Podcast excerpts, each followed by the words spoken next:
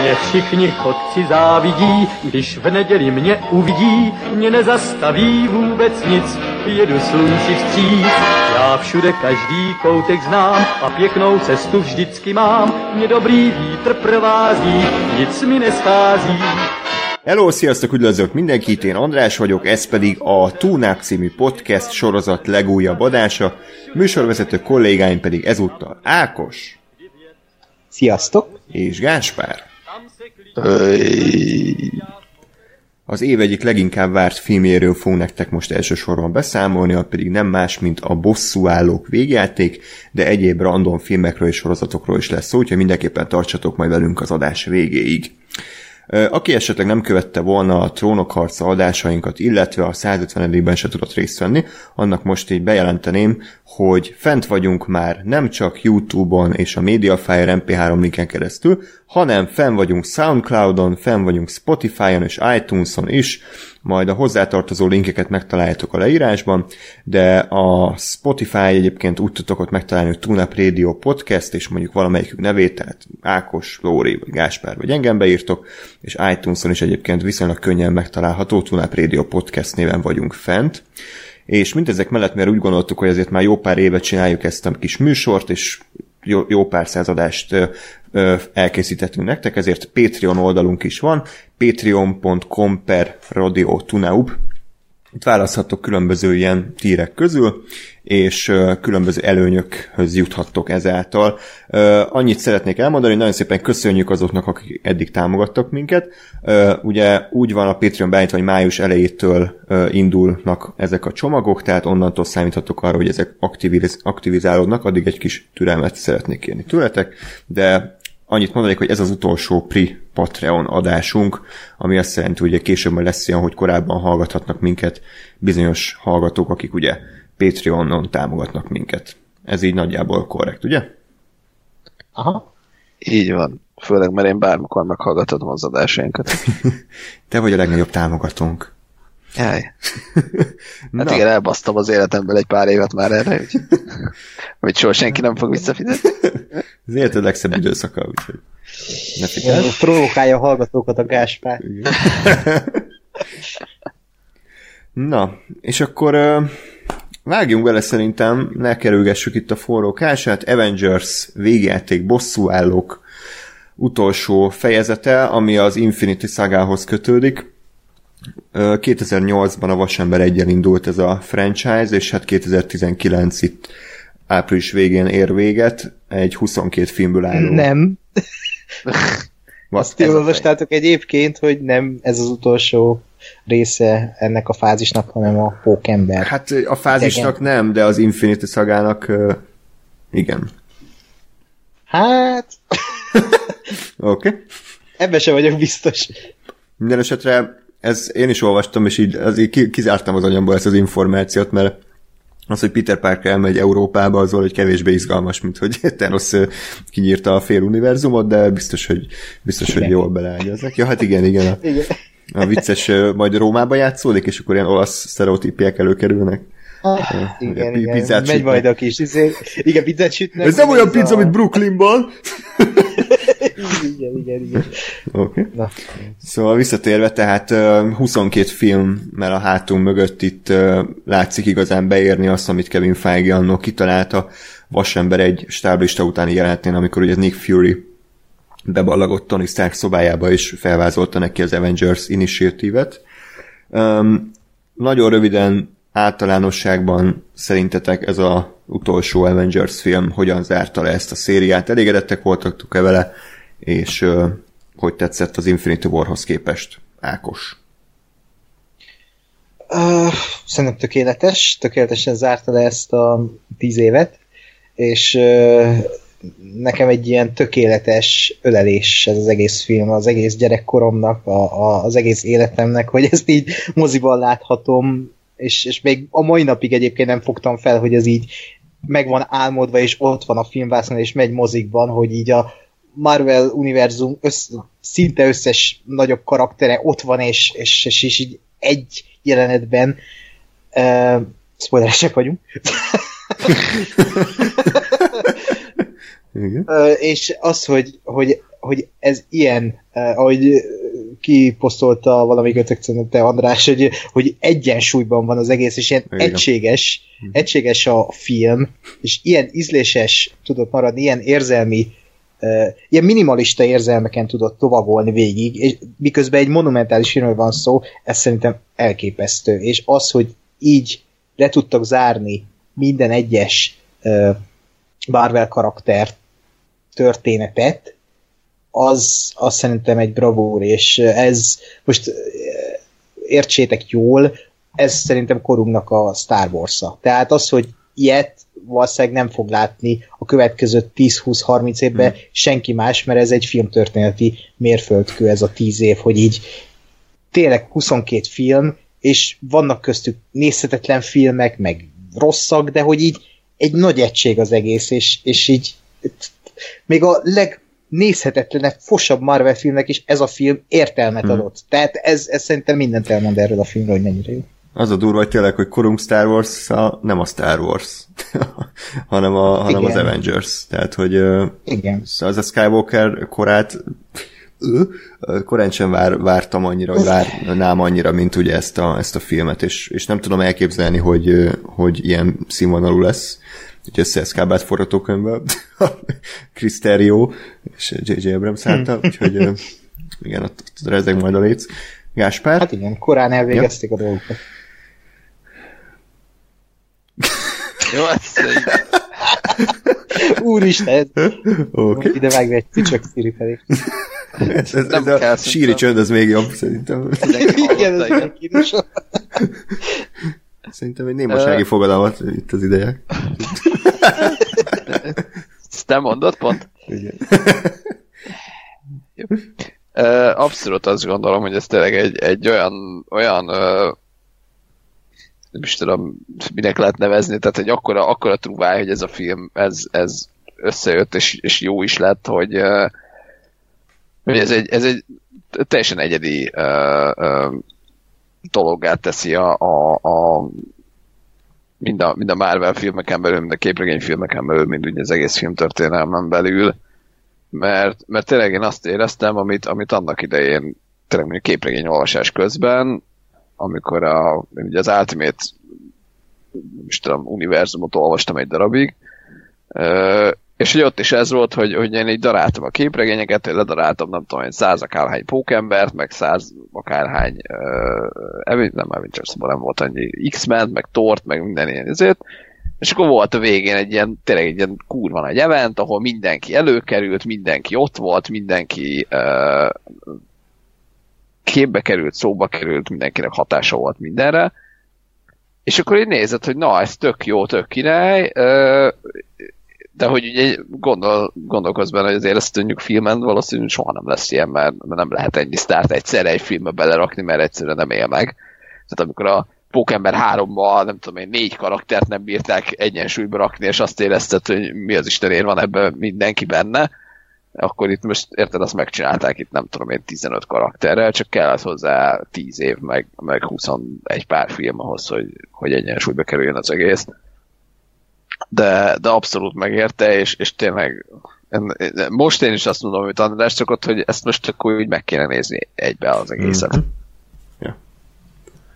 Abszolút, mert mondogattam korábban, és amikor picit gyengébb részeit láttuk ennek a ennek az Infinity szagának, hogy, hogy azok is a helyére fognak kerülni. Nyilván nagyon sok bizalmam volt a, a végjátékban, hogy, hogy meg lesznek a payoffok, és szerintem meglettek. Tehát gyakorlatilag az Endgame-ben az összes Marvel filmre volt, bár volt valamiféle utalás, de még a szarokra is, tehát az ilyen uh, Thor 2, Iron Man 3, Ultron, tehát hogy amik, amik kevésbé sikerültek, még, még azokra is sikerült új reflektálni, hogy azokat a filmeket is kicsit feljebb húzta, és, és, és lecsúlyuk az egész történetet tekintve, ami forgatókönyvírás szempontjából szerintem egy hatalmas teljesítmény. Tehát biztos, hogy nem fogják jelölni egyébként az Oscarra, mert hát Marvel filmek, képregény filmek, hát egy nagy lila kopasz Mr. Proper ellen harcolnak ilyen maskarás hősök, de, de ezt így logisztikailag összehozni szerintem azért egy, egy kimagaslóan nagy teljesítmény.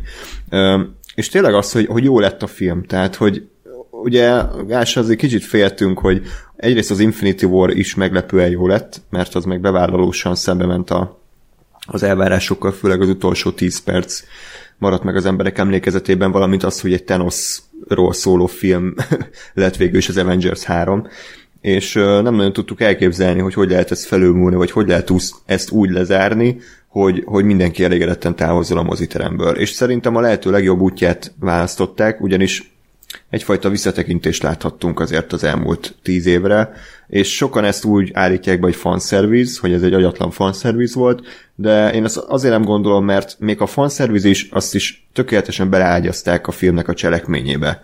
Tehát, hogy volt, volt logikája annak, hogy visszatértünk ezekbe a bizonyos jelenetekbe, hogy megint láttuk a, mit tudom, Robert Redfordot, meg megint előkerült a, a liftes jelenet, tehát ha valami, akkor a Marvel egyébként megérdemli szerintem azt, hogy kicsit a fanoknak kedvezzen, hiszen a fanok miatt tart ott, ahol. Tehát ők, ők adták meg neki azt a, azt a bizalmat, hogy egy ilyen szintű képregény franchise felépíthessenek itt a, a 2000-es években, amikor is ugye egyébként Nolanen kívül más nem igazán tudott labdába rúgni. Tehát az X-Men filmek nekem például sose voltak olyan kimagaslóan jó alkotások. Egyedül Nolan tudta megfogni ezt a képregényes műfajt egy egyedi módon. Úgyhogy tényleg, igen? Csak most így a fanservice-re visszatérve, hogy igazából annyira tököm ki van már azzal, hogy mindenre rámondják azt, hogy hmm. fanservice, és most ennél a filmnél is folyamatosan ezt hallom, de ez a film pont az ellenpéldája annak, hogy a rajongóknak készül ez a film, tehát hogy lehet más, hogy csinálni egy filmet, mint fanszervisze, tehát nem is az, hogy, hogy ez így kiugró ebben a filmben, hanem ez a lét eleme, és nem, nem az, mint a szólóban, hogy ott a kocka. Tehát most kit érdekel? Az egy rossz fanszervisz, de a bosszúállókban nincsen ilyen, ez a durva, hogy így megvannak a kis ilyen utalások, meg ilyen nagyon ízlésesen van benne minden ilyen visszautalás, és úgy érzed, hogy ez igenis kell a cselekményhez, és kell a karaktereknek, és ez, ez baromi nagy szó, hogy ezt így összetudták hozni, hogy a rajongóknak is kedveznek, de közben meg történetet is mesélnek el. És valahogy így kellene csinálni ezeket a dolgokat a Star Wars filmeknél is. Most gondolok itt a, a spin-offokra. Uh, úgyhogy szerintem a bosszúállatnál pont, hogy, hogy egy ilyen uh, dramaturgiai elem az a fanservice, ami nem negatívum.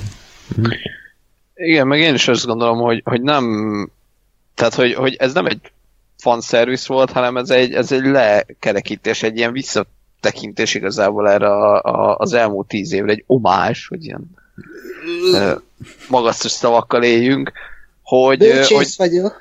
Ez az. Te még, te még Csak szeretnél lenni. Te még Csak irigykedik.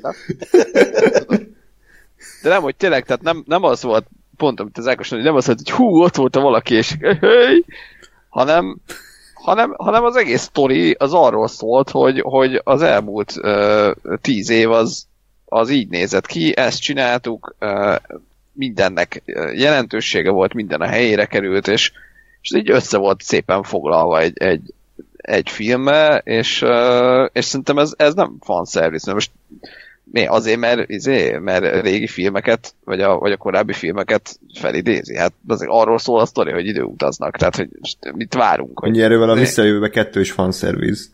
Amúgy pont, pont ez jutott az eszembe, hogy most ha, ha az ma jön neki, akkor arra is mindenki jó, hogy mi az a fanservice, hát izé, remake az első résznek nem volt kell, semmit, ne, újat nem találtak ki, hát ugyanaz, mint az elsőben. Én, én egyébként... Igen, és ebben a filmben, hogy egy szarra visszajövő kettő. Igen, pont, pont ez volt a dialógus. Igen, egy szar. Én ebben a filmben egyébként azt vártam, hogy ez lesz. Tehát, hogy én, én azt akartam látni, hogy ilyen, ilyen visszajövőbe kettő szinten izék legyenek, saját magukkal találkoznak, meg, meg látom a, a, a klasszik jelenetet a háttérben, és akkor öttök izé bújnak és nézik. Tehát én, én erre vágytam hmm. effektíve hogy ilyenek legyenek, mert, mert akkor az, az nekem erre még egy, még egy uh, lapáttal rátett volna erre az egész íme az elmúlt tíz évünk érzésre, és ami így is, így is megvolt, meg így is jó volt, de de hogy még, még, még én, én, én arra sem mondtam volna azt, hogy ez sok, mert, mert, hmm. mert ez, ez vált az egész középpontjába, de, de tényleg ízlésesen, és, és ez a leg, legfontosabb dolog szerintem, hogy, hogy nem, nem volt ez, ez el túlozva, vagy nem volt túlhúzva. Igen, tehát hogy tényleg ez a, a szóló a legjobb példa, amikor a Han szólónak a nevét megmagyarázzák. Tehát, tehát az, az így a legalja mindennek. Tehát a, annál udarítóbb fanszerviz nincsen. Tehát amikor, amikor már, már azt hiszik a, a Disney-nél, hogy, hogy ők, ők értik a fanokat, de hát szerintem senki nem akarta, hogy megmagyarázzák, hogy, hogy mi a Han szóló nevének eredete.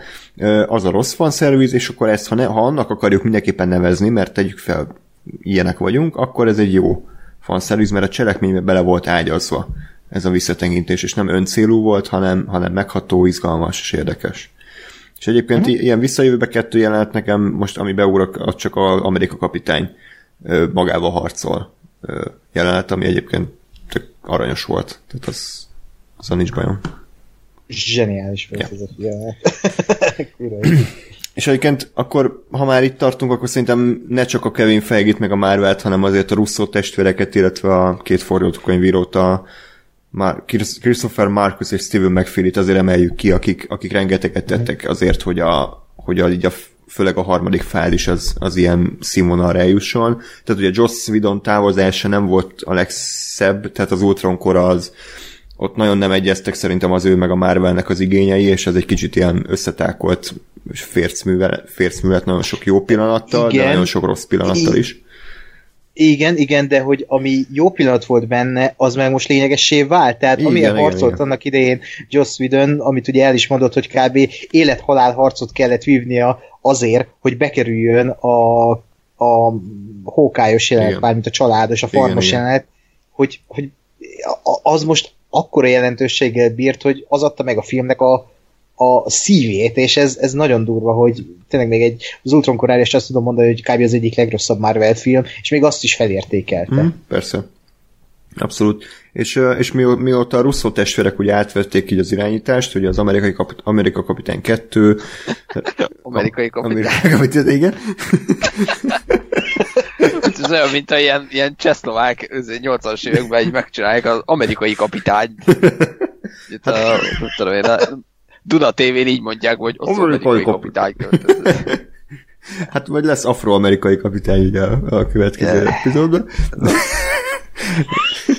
szóval a, a Russo testvérek és a két forgatókönyvírója ugye csinálták az Amerika kapitányt, illetve a polgárháborút, ami szerintem már ilyen Avengers két és félnek is ugye felfogható, és utána az Infinity War-ral húztak egy igazán nagyot, amikor ugye a korábban szintén probléma Thanos karakterét, aki be az volt a legijesztőbb, hogy egy székbelül, belőle tudtak egy olyan főgonoszt csinálni, ami, ami nem csak, hogy, hogy fenyegetettségérzést hoz magával, tehát tényleg elhiszük róla, hogy az egész univerzumot, a fél univerzumot egy csettintéssel eltünteti, hanem értelmes motivációkkal is fel tudták ruházni, ki tudták bontani a karakterét és akkor emellett még jött a legnagyobb feladat, tényleg, hogy most az Endgame-ben lezárják ezt az egész, ezt az egész franchise-t, és ahogy korábban mondtuk, szerintem ha nem is 100%-os, de mondjuk 90%-os teljesítménnyel ezt sikeresen véghez is vitték, úgyhogy, úgyhogy taps ennek a négy alkotónak, mert én nem néztem volna ki, hogy az Arrested Development meg a community rendezői azok ilyen szintre eljutnak.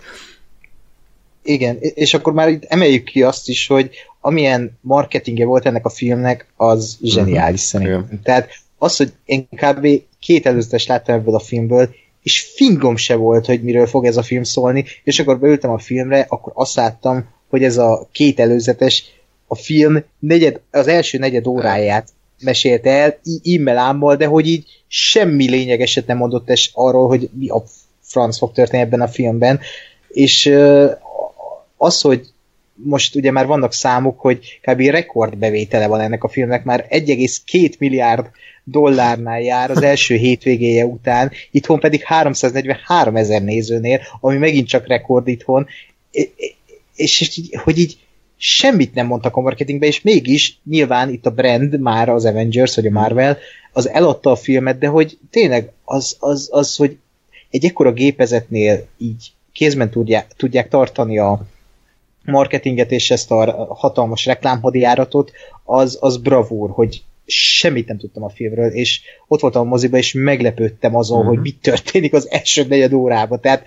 bazd meg. Igen. Mara jó volt így nézni, hogy tényleg nem, nem tudtuk, hogy mi lesz, és egyébként, ha már itt tartunk, akkor, akkor nem véletlen volt kiírva a film elején, hogy ne spoilerezzél, mert ebből a filmből aztán lehet spoilerezni.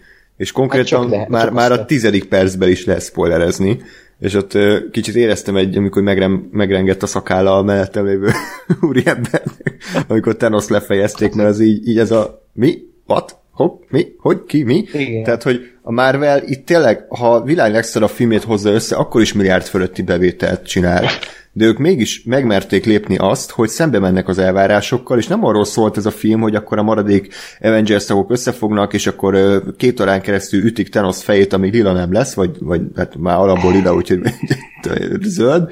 És Fehér, fehér Fehér. Igen. És, és, akkor a, és akkor a végén így visszacsinálják az egészet, hanem, hanem bevállalták azt, hogy lemegy egy 10 perces ilyen nyitány, ami egyébként nagyon lassú, nagyon kimódolt, aztán ugye eljutunk Thanos boly- bolygójára, aki éppen levest főz, majd ugye kiderül, hogy már elpusztította a köveket, nem tudnak mit csinálni, és akkor Thor végső elkeseredésébe lefejezi. És akkor így mi a fasz, ugye kiírják, hogy öt évvel később, és akkor indul a, a filmnek szerintem az első igazi nagy fejezete, ami egy ilyen kicsit leftovers-szerű, depresszív, melankólikus, drámai, körülbelül 40-50 perc, ahol tényleg semmi más nem történik, mint sem, hogy bemutatják, hogy a különböző karakterek hogyan dolgozták fel azt, hogy a fél univerzum el, elbukott, vagy elpusztult köddé vált. És, és ez az, amiben a Marvel szerintem most kifejezetten nagyot lépett, hogy bemerték ezt vállalni. Tehát bemerték azt vállalni, amikor tudták, hogy tele, tömve lesz a mozi, 8 évesekkel, 10 évesekkel, laikus mozi látogatókkal, akik tényleg csak arra mennek, hogy CGI űrlényeket verjenek szét kalapáccsal meg pajzsal, bemerték azt vállalni, hogy, hogy 40-50 percen keresztül egy lassú melodrámát látunk, és, és nem volt erőltetett szerintem, mert pont ez kellett ahhoz, hogy érezzük a, a, az Infinity War végének a súlyát. Tehát szerintem ez kellett ahhoz, hogy aztán még inkább nagyobb jelentősége legyen a, a második fejezetnek, ami ugye már maga az időutazás. Nektek hogy tetszett az első rész? Én, én még egy mondatra visszacsatolva Ákoshoz, hogy én abszolút azt ö, tehát amikor, amikor láttam, hogy, hogy igen, már tehát 15 percnél tartunk, és a trailernek a tudom én, 90%-a lement, hogy a trailerben lehet, hogy jelenteknek a 90%-a lement, akkor úgy voltam, hogy na, akkor ez egy valami jó, jó film lesz, mert, mert azt, azt szokták, vagy akkor szokt, szokott az előfordulni, hogyha tényleg félre akar vinni a, a trailer, és, és igazából tök más a film, úgyhogy már jól, kezdtem jól érezni magam. és, bocsánat, és tényleg, tényleg az, hogy, hogy a, nem tudom, 20. percben, vagy fél, óra, fél órán belül a, a, a thanos egyszerűen kinyírják, akkor úgy, úgy néztem, hogy na, ez az igen. Ö, az már egy, már egy jó pont, jó gondolat, és aztán amikor így kijött a felirat, hogy öt évvel később, akkor néztem, hogy mm, aha, az, az mert, mert még, még érted, abban is el tudtad, tehát hogyha most kinyírják Thanos, jó, oké, még, még akkor is szólhat egy film arról, hogy, hogy hogyan csinálják vissza ezt az egészet, végülis arról szólt, de hogy, de hogy még lehet arra fókuszálni, de hogy így, így az a következő dolog, hogy öt évvel később, és akkor így nézek, hogy azt a kurva, jó, De, de azt is úgy írták ki egyébként, hogy öt évvel később, tehát még időt hagytak, hogy hónappal, vagy héten, Jó. jó, van, és akkor évvel a kurva anyát. Ez a rohadt felirat az elszpoilerezte, a, a magyar felirat, ez így egybe kiírta, az rögtön az Egybe elején. kiírta, igen, igen, csesszék meg. Igen. Nem értettem. Szóval az, az, az abszolút egy zseniális dolog szerintem, és, és tényleg az, hogy, hogy uh, így, így nézed azt, hogy hogyan dolgozzák fel ezt, és igazából az a, az a jó ebben a filmben, hogy, hogy ez is megcsinálta azt, amit, amit aztán majd ma, ma beszélt filmek közül egy másik is, meg már ugye filmtörténelemben egy pár, hogy így, így elindul valami film, és aztán egy tök másik lesz belőle, vagy egy eléggé másik lesz belőle, és hogy ebbe is belekapkodtak ebbe-abba, ö, de hogy, de hogy itt mindegyik olyan volt, amit, amit szívesen néztem volna. Tehát én tök szívesen néztem volna egy teljes filmet, ami tényleg arról szól, egy ilyen jó, jó kis izé, drámát, hogy, hogy hogy dolgozott fel azt, hogy eltűnik mindenki, és, és öt évvel később mit csinálnak azok a szuperősök, akik, akik nem tudták legyőzni a nagy gonoszt, illetve hát legyőzték úgyhogy oda mentek, lecsapták a fejét, aztán akkor ennyit el, hogy ezzel mit értünk el, semmit. Igen, Tehát- és ez már egy, egyfajta ilyen watchman vonal, ami nagyon durva, hogy egy ilyen nekem egy ilyen érzésem is volt, amiközben ott egy ilyen posztapok szuperhős világot látok, hogy így lecsengett egy korszak, ahol már a szuperhősöknek semmi dolga, mert ugye a nagy összecsapás megtörtént, és ők veszítettek, és igazából már nincs mit tenni, hmm. és amikor ott megjelenik az a rengeteg emlékmű ott San Franciscóban, és az annyira így a képetbe tolja ezt a hatalmas vesztességet, hogy így azt a, tehát e, a, a, bár, bár ezt egyébként kifelejtettük, hogy már a film is, ahogy kezdődik a, a, a Clint ja, igen, szemszögéből, igen, igen. hogy az, az annyira durván odabaszott, tehát olyan emberi dráma a legelejé, hogy, hogy oké, okay, hogy úgy a, megy a nagy szuperhős csata az Infinity War végén, és elporladnak a nagy szuperhősök, de vajon mi van a, a, a való világban? Mi van a, a kispolgároknál, és basszus, hogy még jobban megremeg az ember, pedig tudja, hogy valami jön, tényleg mint egy ilyen autóval esetet nézze végig, hogy mikor ö, ütközik össze a két autó, és, és így fú, és az már annyira meg, megadta a filmnek a hangulatát, és aztán bejön a Marvel logó egy ilyen Dear Mr. Fantasy zenére, ami meg egy olyan kontraszt, kontraszt, kontrasztba állítja a, azt, ezt az egész hangulatot, hogy így oké, okay, hát akkor ez egy fasz a film lesz, és, mm. és tényleg, és amikor oda jutunk, hogy tényleg ilyen posztapok, szuperhős ökre már nincs szükség, világ van, akkor az úgy basszus. Tehát Igen. szavakat nem találtam az első egy órában, pedig sokan azt szidják, de nekem kb. azt tetszett a legjobban a filmen az első egy óra, amikor tényleg csak az, a, a, a, a karaktereknek a lelkével foglalkoztunk, és mindenki ilyen tök elkeseredett, de még azt is felveti a film basszus, hogy lehet, hogy Thanosnak igaza volt, amikor így fél mondat, mondatra Steve Rogers, Amerika kapitány azt mondja, hogy látod bálnákat a hídnál, és tisztább a víz. Hmm. És azt, igen. hogy erre is gondoltak, hogy igen, igaza van, de nem hagyhatjuk így. Igen. Úgy, pff, igen. Tehát ez akkora teljesítmény, hogy hihetetlen. Meg az, hogy tényleg a karakterek mennyire hülyen viselkedtek, tehát hogy pontosan mindenki úgy dolgozta fel ezt, ahogy, ahogy azt elképzelnénk. Tehát az Amerika kapitány, aki hát igazából már Steve Rogers szerintem, tehát ugye már nem izé, kosztumbe ül, de hogy ilyen önsegítő csoportokat vezet, hogy hogy lehet ezt feldolgozni, mert továbbra is segíteni akar az embereken. Aztán ugye a, a Black Widow, ő, ő nem tud magával mit kezdeni, tehát hogy látjuk rajta, hogy ő neki ez volt, ahogy el is mondja, ez volt a családja, ez volt az élete, és, és mivel ezt elvették tőle, ezért csak úgy tegleng a világban.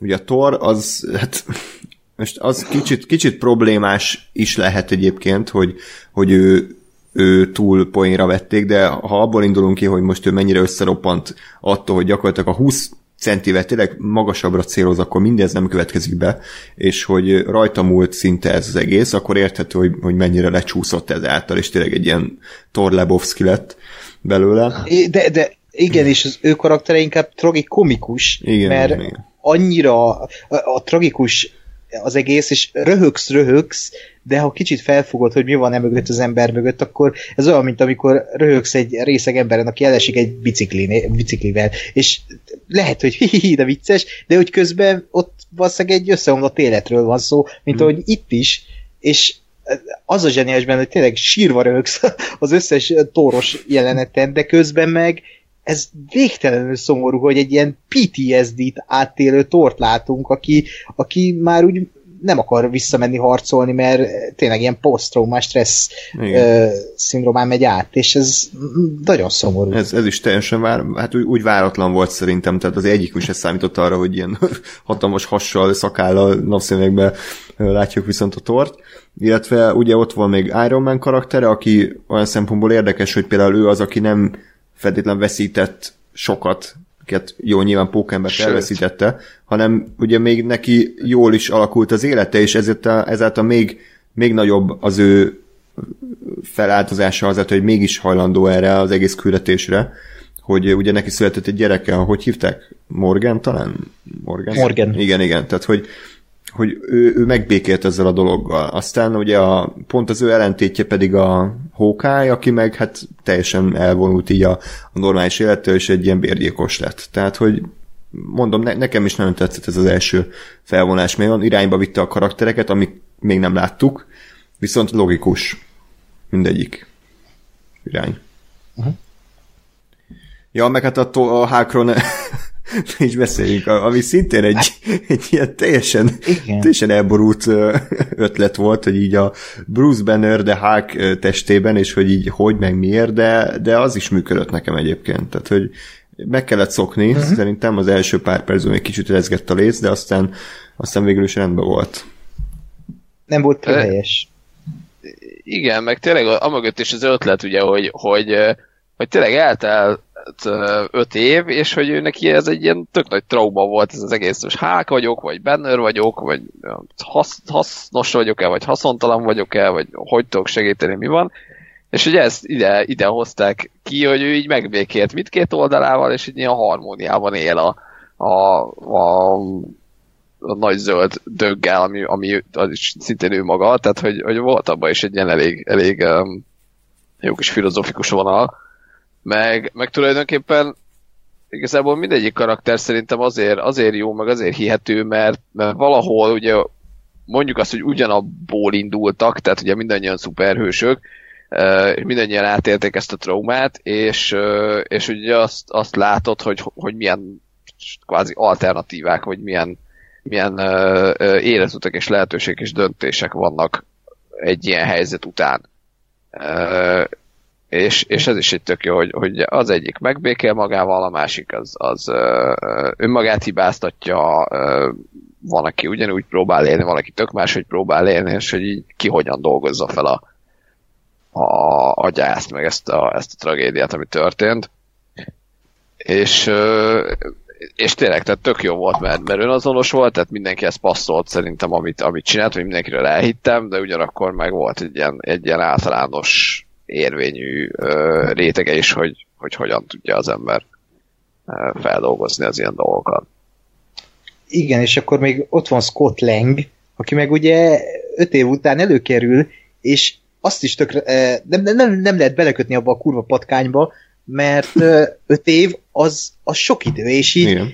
bármit bele tudsz magyarázni, hogy pont abban a szakaszban mutatják csak meg. Tehát most ez, ez annyira jó, hogy se, semmi hézagot nem vagytak abban, hogy bele tudjak kötni ilyen uh, adhok dolgokba, mert tényleg öt év alatt bármit meg lehet magyarázni, és az például Scott Langnek is a, a, a, a, az érzelmi szála, hogy húzott egy interstellárt vele a film, és felnőtt a lánya bakker. Tehát ez így Igen. akkora gyomros a karakternek, és ott Pórát akkor átalakít abban a pár másodpercben, hogy az szerintem karrierjének a csúcsa, hogy, hogy, hogy a, a, a kis comic relief, heist, filmes karakternek most kb. egy ilyen hatalmas, drasztikus, drámai uh, betületet adtak, és oké, okay, hogy itt is comic relief karakter, de közben van mögötte egy, egy olyan mm, mm, tartalom, ami, ami hitelessé teszi a figuráját, és ez is ilyen annyira meglepetésként ért, hogy erre is gondoltak a készítők. Igen, és az is tök jó ötlet volt, hogy az ő szemén keresztül is ráébredtünk erre a világra, vagy rácsodálkoztunk erre az Aha. új világrendre, mert ő az, aki tényleg a kvantum világban volt, egy patkány véletlenszerűen visszahozta őt a, a világba, és hát ö, elég sokkoló lehetett neki azt tapasztalni, hogy, hogy tényleg eltűnt a, a földnek a fele, úgyhogy ez is egy tök jó ötlet volt, hogy ezt a tényleg side karaktert ilyen ügyesen beleimplementálták a, a sztoriba. Um, és mi a véleményed a Captain Marvelről, mert mondjuk azt talán egy kicsit negatívabb pontja szerintem a filmnek, hogy, hogy mintha így, ők, ugye őt nyilván tudatosan próbálták őt így, így mindenképpen kirakni a sztoriból, és csak akkor behozni, amikor már tényleg, tényleg nincs más módszer, uh-huh. csak így, így ö, nem tudom, nekem kicsit felemás érzéseim vannak. Tehát annyira mondták, hogy a Captain Marvel kelleni fog mindenképpen a- az Endgamehez, hogy végül olyan sokat... kellett is. Hát jó, de nem annyira, tehát hogy, hogy ő annyit csinált, hogy megmentette a Tony Starkot az elején, meg a végén ő is ütötte a Thanos-t. Csak. De meg igazából leszett az egész szűrhajóját. De ezek ilyen csak dolgok. De Jó, az, de most az itt- akárki leszetette volna, tehát egy nagyobb lézer Hát. Tehát, hogy én mindegy, az a lényeg, hogy én nem éreztem annyira, hogy a Captain Marvel az, az annyira nagy le- jelentősége lett volna, mint amennyire mondták. Tehát nem is De- szerepelt a film 95%-ában. Várj, Ez de is aki, de aki azt, tehát hogy ki mondta, hogy ő neki akkor a szerepe van a legyőzésben, a stúdió vagy a fanok? Nem emlékszem erre már. Mert én, én nekem a, tehát a stúdió is mondta, hogy ő neki fontos szerepe Én úgy lesz. emlékszem, tudom én. hogy ugye voltak ezek a nyilatkozások producernek itt, és akkor ott volt egy ilyen, hogy, hogy neki fontos szerepe lesz, de, de, de. Tehát ezek a tipikus marketing nyilatkozatok. Jó. Mert hogy én, én nekem abszolút nem volt bajom ezzel. Mert mert szerintem pont, pont tehát én, én örültem annak, hogy nem nem az volt, hogy na, akkor Captain Marvel megjelenik, és lezúzza Thanos-t, és kész. Hanem, hanem tényleg az, hogy ott volt a, az elején, amikor ugye tényleg megölt, ott, ott volt, amikor megölték a Thanos-t amúgy? Uh-huh. Aha, Igen, igen. igen. Ő zúzta le. Igen. Igen, tehát hogy, hogy, hogy ott volt, amikor megölték, és aztán volt egy ilyen tök jó ö, nem is tudom, gondolat, vagy egy tök jó ö, menete a dolgoknak, hogy, hogy akkor ő most elmegy, mert hogy tök jó, hogy most a Földön ez van, meg itt van egy ilyen ö, Avengers a Földön, meg mindenkinek persze rossz, de hogy amúgy még van x millió bolygó a világegyetemben, ahol mondjuk legalább ugyanezek vannak, tehát hogy nem, nem minden csak a Földön játszódik, és nekem ez egy, ez egy tök elég uh, magyarázat volt arra, hogy ő hol van, meg hova megy, meg ugye látjuk, hogy a, a kis uh, hologramokon mindenki becsekkol a Black Widow-nak, ami egy ilyen tök, ez is egy ilyen jó dolog, hogy, hogy igen, mert egy kicsit nagyobbá vált ez az egész univerzum, meg ez az egész Avengers, nyitottak ugye a, a, a, kozmikus dolgok felé, és nem csak a, nem csak a Földön tevékenykednek, és nekem ez elvitte azt, hogy ő miért nincs itt, vagy miért nincs ott éppen. Aha. Meg amikor meg kellett, akkor meg ott, nem idézőjelben, tehát amikor meg, megint izé volt, az csata volt, akkor meg megint ott volt a végén, szóval nekem ez, ez teljesen teljesen rendben volt. Igen, mert ha behozták volna a karakterét, akkor az nagyon OP lett volna, és talán a Marvel kapitányos kibeszélés is beszéltük, hogy, hogy így akkor mi értelme van Ma- Marvel kapitánynak, ha ugye annak a filmnek a végén is lezúzott egy tíz űrhajót a, az űrben, és így mi?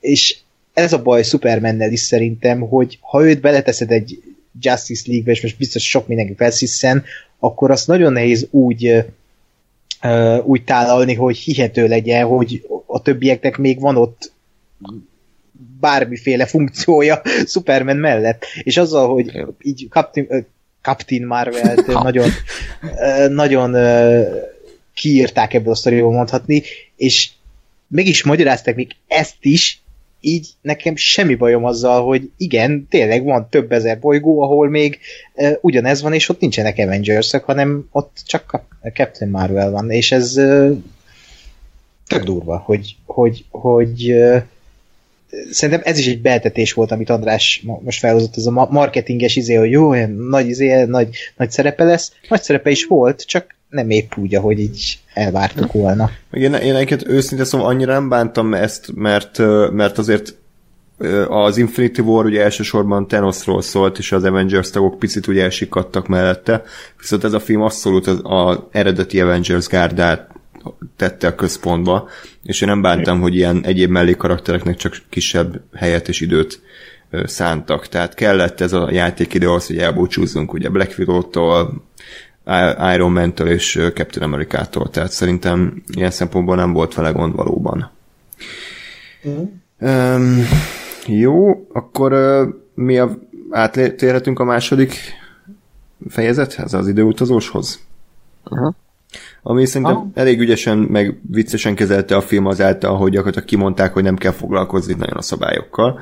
Tehát, hogy kicsit a looperesen elmondták, hogy igen, igen, van az időutazás, egyik film se kezelte jól, mert nagy baromság az egész, időparadoxon, gyakorlatilag ne foglalkozz vele. Tehát nekem ennyi jött át, hogy ez egy képregényfilm, nem, nem kell nagyon túl gondolni, nyilván vannak bizonyos következménye a dolgoknak, de, de nem ment át a film ilyen, mi volt az a, az a találmányos kis költségvetésű Ott találmány. Prime, nem? Prime, Primer, Primerbe, hogy akkor Primer. most tényleg ilyen diagramokkal, meg időparadoxonokkal foglalkozzon. Ez az egész egy nagy dicsimhunsz volt a Marvelnek, és, és azt tök jól csinálta. De ugyanakkor meg volt benne egy olyan mondat, ami nekem nagyon-nagyon tetszett, ami nem tudom egyébként, hogy tudományosan mennyire uh, teória, vagy mennyire ezt találták ki, hogy ugye azt mondja, hogy hogy a, a tehát hogy az egész, egész időutazást ezt egy abszolút uh, szubjektív szemszögbe rakja, tehát azt mondja, hogy ha te visszamész a múltba, uh, és megváltoztatod, az a, az a, akkor a, a jövő lesz a te múltad, tehát hogy és, és, a, és a jövőd meg nem, nem mindegy, ezt most nem fogom tudni felidézni, hogy hogy mondták, de van ért, tehát, tehát az a lényeg, hogy, hogy a, a, a, a magát az időutazó embert, vagy, vagy, vagy személyt teszi az időutazás központjába, és hozzá viszonyítunk. És ami egy tök jó dolog, hiszen, a, hiszen az időt azt fel lehet fogni tényleg nem egy, nem egy, egy egyenesként, ami, ami mindentől függetlenül objektíven halad előre, hanem, hanem, hanem belerakni ezt az egészet egy szubjektív dologba, ahol, a, ahol az időutazó áll a középpontba, és tényleg, ami, ami vele megtörtént, és ami vele meg fog történni, az hozzá képest mindig az ő múltja és az ő jövője, és az ő jövője nem, nem lesz kihatással soha az ő múltjára, hanem az ő múltja fogja az ő jövőjét meghatározni, és az, hogy a világ ehhez képest hol, hol van, hogy ugyanabba az irányba vagy, vagy az ellenkezőbe, az tök mindegy. Uh, és, és nekem ez nagyon tetszett, mert ez, mert ez tényleg, tényleg egy, egy felfogható így abszolút, és ez egy, ez egy nagyon, nagyon jó gondolat, amit mondom, nem tudom, hogy tudományosan mennyi, mennyi alapja van, vagy mennyire teorizálnak erről, de hogy én abszolút megvettem, mint egy ilyen, egy ilyen uh, frissebb um, elméletet. Jó, és Igen. akkor kicsit összeszedjük, hogy akkor ki hova ment, ha emlékeztek rá, tehát hogy először is ugye visszautaznak 2012 New Yorkjába, ahol három Infinity Stone van, van ugye Loki jogara, van a Tesseract, meg van a Tilda Swintonnál a zöld, bocsánat, nem, nem tudom a neveket, mert nem, nem, nem igen. igen. Aztán ugye ezen kívül még visszamegy Thor és hogy hívják a... Rakit. Rakit a... Rakit. Igen, a Asgardba, ahol van az a, a piros idét. Segítsetek be. Jó, oké, okay, akkor uh, igen. És akkor ezen kívül pedig még, még van a amit a Chris Pratt próbál megszerezni, és a Soulstone. Ugye? Igen, Tehát ez a hat. Jó. Aha, igen. Oké. Okay. Jó, Ákos, te kétszer láttad, úgyhogy te előnybe vagy.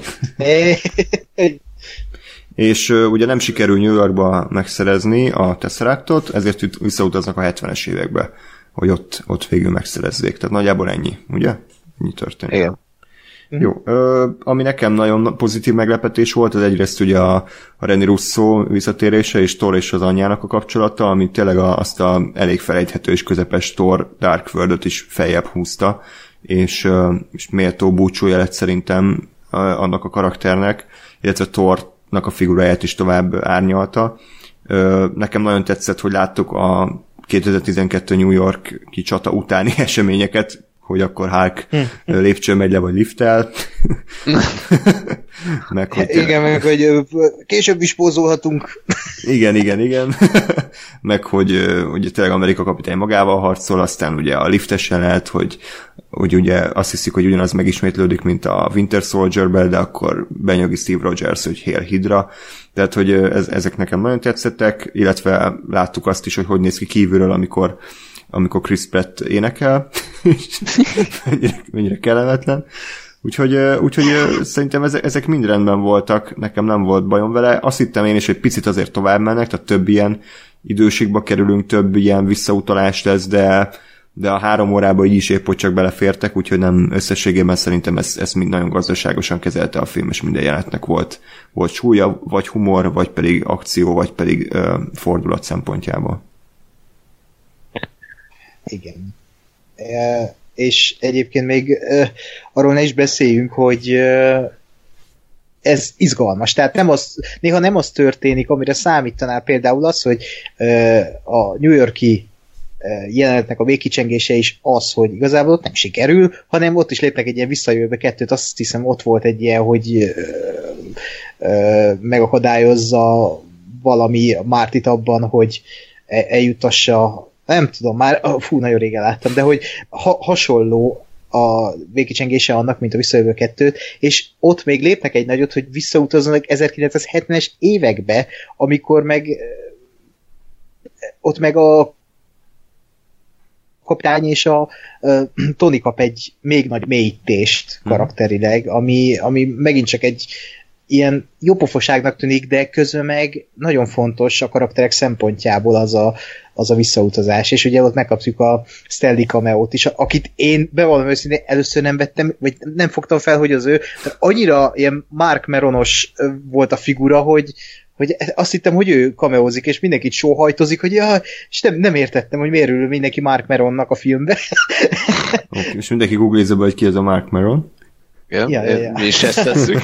Igen, de hogy az is egy olyan szép jelenet volt a Tony apjával, és úgy, meg, meg még visszacsatolva a New York jelentező már ott vagyunk, hogy azzal, hogy ott van Loki, és elviszi a Tesseractot, azzal olyan gyönyörűen megágyaznak a Loki sorozatnak, és további más időségnak, ugye a, a, az, hogy az időség az mindig egy nagy Jolly Joker, tehát az X-Men is tudjuk. És itt is azzal, hogy több időség van, vagy itt most egy kisiklott, így be lehet hozni bármit abba az időségbe, és be, behozhatnak egy Deadpool-t, egy X-Men-t, egy Fantasztikus négyest, a sorozatokat ráépíthetik, tehát ez annyira gondoltak mindenre, hogy, hogy az elképesztő.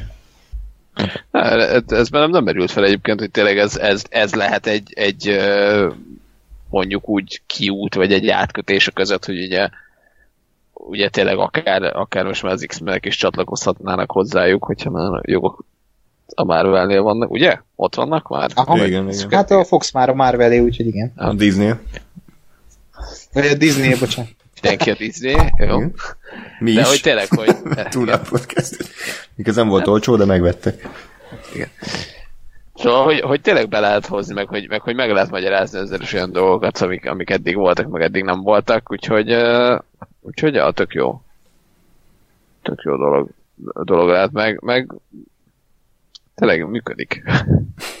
Igen, egyébként annyira nem könnyű beszélni erről a filmről most, mert, mert nagyon nem tudunk mivel belekötni, majd a vége fele nekem lesz egy-két negatívabb gondolatom, de, de mi élveztük abszolút. Ha esetleg te hallgató nem élvezted annyira, és most kurva ideges hogy miért nem szerepel az adásban olyan, aki, akinek nem tetszett, hát bocs, tehát, de, de nyugodtan írjátok le, hogy nektek hogy tetszett a film, és, és, és kíváncsi vagyok, mert egyébként sokan negatívan beszélnek erről, tehát azt mondják, hogy az év legnagyobb csalódása, meg hogy a Marvel elbaszta, meg el, kár volt elrontani így az Infinity War-t. Összességében nekem is az Infinity War egy picivel talán jobban tetszett, mert, mert ott megvolt ez a váratlan faktor, és ott először tapasztalhattuk azt, hogy ezt a tényleg 30 karaktert hogyan tudják úgy mozgatni, hogy mindenki hű önmagához, mindenki nek van szerepe a történetben, jó poénok, jók az akciók, me- meglepő a befejezés, tehát hogy az nekem egy picivel jobban egyben volt, de az Endgame-nek az a legnagyobb érdeme, hogy, hogy ezt nem hogy felül tudta múlni, de tudta hozni a szintjét, és megfelelően le tudta zárni a szériát. Ha már itt tartunk, akkor nektek így talán a eddig négy Avengers filmből így hogy, hogy uh, rangsorolnátok őket? Uh, Főleg Gáspár, aki ugye nagyon szeret. Igen, imádom, imádom a sor listákat csinálni. Nem, én azon gondolkodom egyébként, mert, mert amit mondasz, abba, abba abszolút van igazság. Hogy, hogy nekem kicsit olyan a, a, az endgame, hogy ez így, ez így azon gondolkozom, hogy ez önmagában mennyire értékelhető film. Mert, mert azt mondom, hogy... Semennyire. Mert azt mondom, hogy amit iszonyatosan jól csinál, az a, és ami, ami miatt nekem nagyon tetszik, az az, hogy tényleg hogyan hozza össze a, az, ezt a 22 filmet, meg az elmúlt 10 évet, és azt hogyan kerekíti le. És ezért mondom azt, hogy abban teljesen igazad van, hogy, a, hogy a, az Infinity War az sokkal nagyobb újítás volt, vagy sokkal több, tehát az, az hozott azért újítást, bár ugye, tehát itt is volt azért egy ez meg az, főleg amikről már beszéltünk az elején, hogy, de hogy tényleg azért ez egy, ez egy sokkal konvencionálisabb szuperhős film volt, vagy egy sokkal konvencionálisabb íve volt, hogy tényleg van az elején valami bonyodalom, aztán dolgoznak a megoldásán, végén a nagy csata, nagy epikus izé, mindenki ott van, hmm. és aztán néznek együtt a jövőbe. És hogy és hogy ilyen szempontból ez abszolút, igen, ez egy kevésbé egyedi vállalás, meg kevésbé egyedi dolog, de, de ha meg egyben nézem, és azt nézem, hogy ez egy, ez egy ilyen, tényleg egy igazi tudom, szagának, vagy eposznak, vagy nem tudom, minek lehet ezt nevezni, annak a lezár, nem is lezárása, de hogy a, a, egy ilyen mérföldköve, vagy egy egy szakaszának a lezárása, igen, akkor abba aként meg azt szerintem abszolút és gyönyörűen működik, mm, mert, mert igen. tényleg minden a helyén van. Ö, úgyhogy, úgyhogy ezért, ezért fura dolog ezt értékelni, mert most mert az Infinity War az meg tényleg olyan, hogyha megnézed, csak azt lát, nem látta semmit, jó, nem biztos, hogy érteni fogod, hogy kik a karakterek, de hogy magának a sztorinak van értelme, mert, mert tényleg az van, hogy jön a gonosz, aztán meg akar ölni mindenkit, azt mindenki össze fog ellene.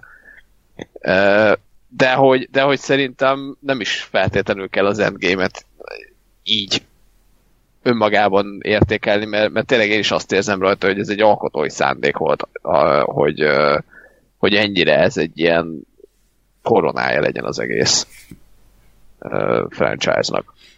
Ja. És itt már tényleg nem rágódtak szerintem azon, hogy az is értse, aki most ül be először egy Marvel filmre, mert ez nem azoknak az embereknek készült, és ez látható. És ha nekem listát kéne állítanom, én most itt az Infinity War Endgame mm, között is vaciláltam, és a, a, az Infinity War egy, szup, egy, egy főgonosz film, és a, az Endgame meg az Ultimate szuperhős film, és nagyon nehéz, mert két különböző film, és e- ezért tök hogy nem az lett a címük, hogy Part 1, Part 2.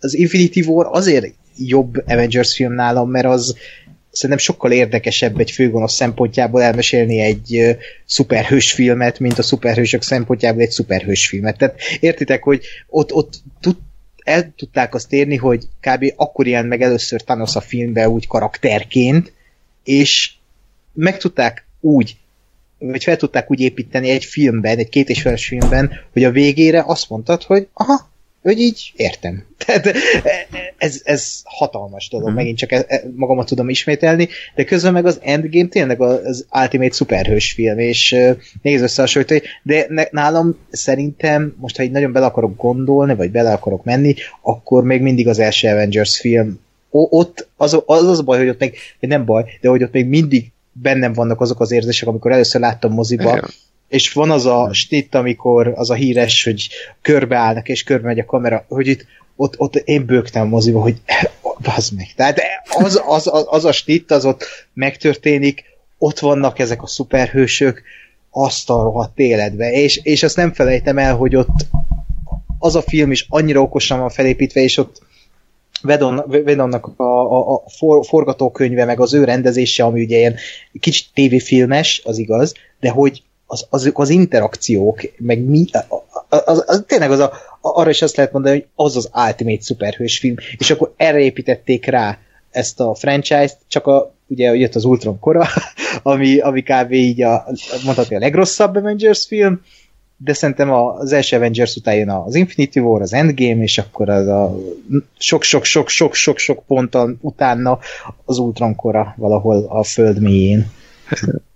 De szerintem, vagy nekem, nekem amúgy, amikor, amikor ebbe a, a végén ott elkezdtek megjelenni a, a portából, és portálokból, és kijött mindenki, és megjelent mindenki. Igen. Nekem, nekem ott megvolt ez, a, ez az érzés, amit mondasz. Majdnem olyan erősen, tehát még nem Just Whedon rendezte, ez, ez, az, ez az egy hibája van a filmnek körülbelül. Vagy ez az előnye, inkább? Hát. nem, nem két snitből állt az egész film. Figyelj, azért volt itt azért szuper közelés. nem, de egyébként most, tehát amikor a, amikor a Hawkeye családja eltűnik, én az biztos, hogy egy ilyen egy kúra hosszú snittet csináltam volna, hogy ott izé baseballozgat, vagy dobálgatnak, meg sütögetnek, mit tudom én. Volt egy ilyen közepesen hosszú beállítás, de azért utána kivágtak belőle, tehát hogy azért, azért ha az egybe van, akkor még inkább a, hmm. az ember úgy öh, érzi a, a gyomrost. Um, akartam. Hát amikor kijönnek a portál, azért ez ja, elég, ja, elég ja, Igen, hogy, hogy szerintem azért ott, ott meg volt ez a pillanat nekem. Hmm. Igen. Majdnem ennyire Ugyan, erősen. Én is. Jó, én nem, én nem bőgtem, de... Fú, na. Hát mert de mögöttünk hogy... ültek ugye túlább hallgatók, és kínos lett volna. Igen. Innen is üdvözöljük, amiket leszólított kedves hallgatókat. Uh, ja, de hogy, de hogy uh, ba, ba, igen. Hát akkor én is válaszolnék a saját kérdésemre. Szerintem, szerintem is az Ultron kora a legrosszabb film, és, és arra azt mondom, hogy tényleg rossz, tehát újra nézve is nagyon gyenge. Tehát egyszerűen, egyszerűen unalmas, az akciók azok teljesen gumiszerűek, tehát nincs, nincs semminek súlya. Két jó jelenet van, a parti jelenet, meg a farmos jelenet, de hát azon kívül a többi része a filmek szinte felejthető. Nekem az első Avengers az nem elegedett jól sajnos, tehát hogy azt újra nézve is azt tudtam megállapítani, hogy a forgatókönyv nagyon jó, a karakterekkel nagyon jó bánik, viszont viszont mint, mint látványfilm szerintem nagyon nem működött már, tehát tényleg a, a középső rész, amikor a helikarrieren vannak, az tényleg olyan volt, mint egy tévéfilm vagy tévésorozatnak a, a, egy random epizódja, és igen, tehát a, a főgonosz, meg a gonoszok is, ez a random ilyen csituri harcosok is ilyen teljesen videójátékszerűen uh, mozogtak, tehát ott nem volt akkora súlya szerintem a, a főgonosznak. Hát meg a az Loki ő... azért ott volt. Én Loki egyébként sose bírtam annyira, tehát ő nekem mindig egy ilyen, egy ilyen szimpatikus ripacs volt, de azért szerintem Thanos egy sokkal összetettebb, sokkal érdekesebb Igen, karakter. persze. Tehát, persze, hogy- csak az Avengers 1 azért Loki kellett egy ilyen, mert az, azt szerintem szándékosan egy cheesy szuperhős film volt, az tényleg a szuperhős film. Igen, tudom. És igen. a többi azért sokkal komolyabban veszi magát. Hát az én ízlésemnek, köz, én ízlésemhez közelebb áll az Infinity War meg az Endgame. Aha. Tehát én szeretem azt, hogyha vannak súlya az eseményeknek, szeretem, hogyha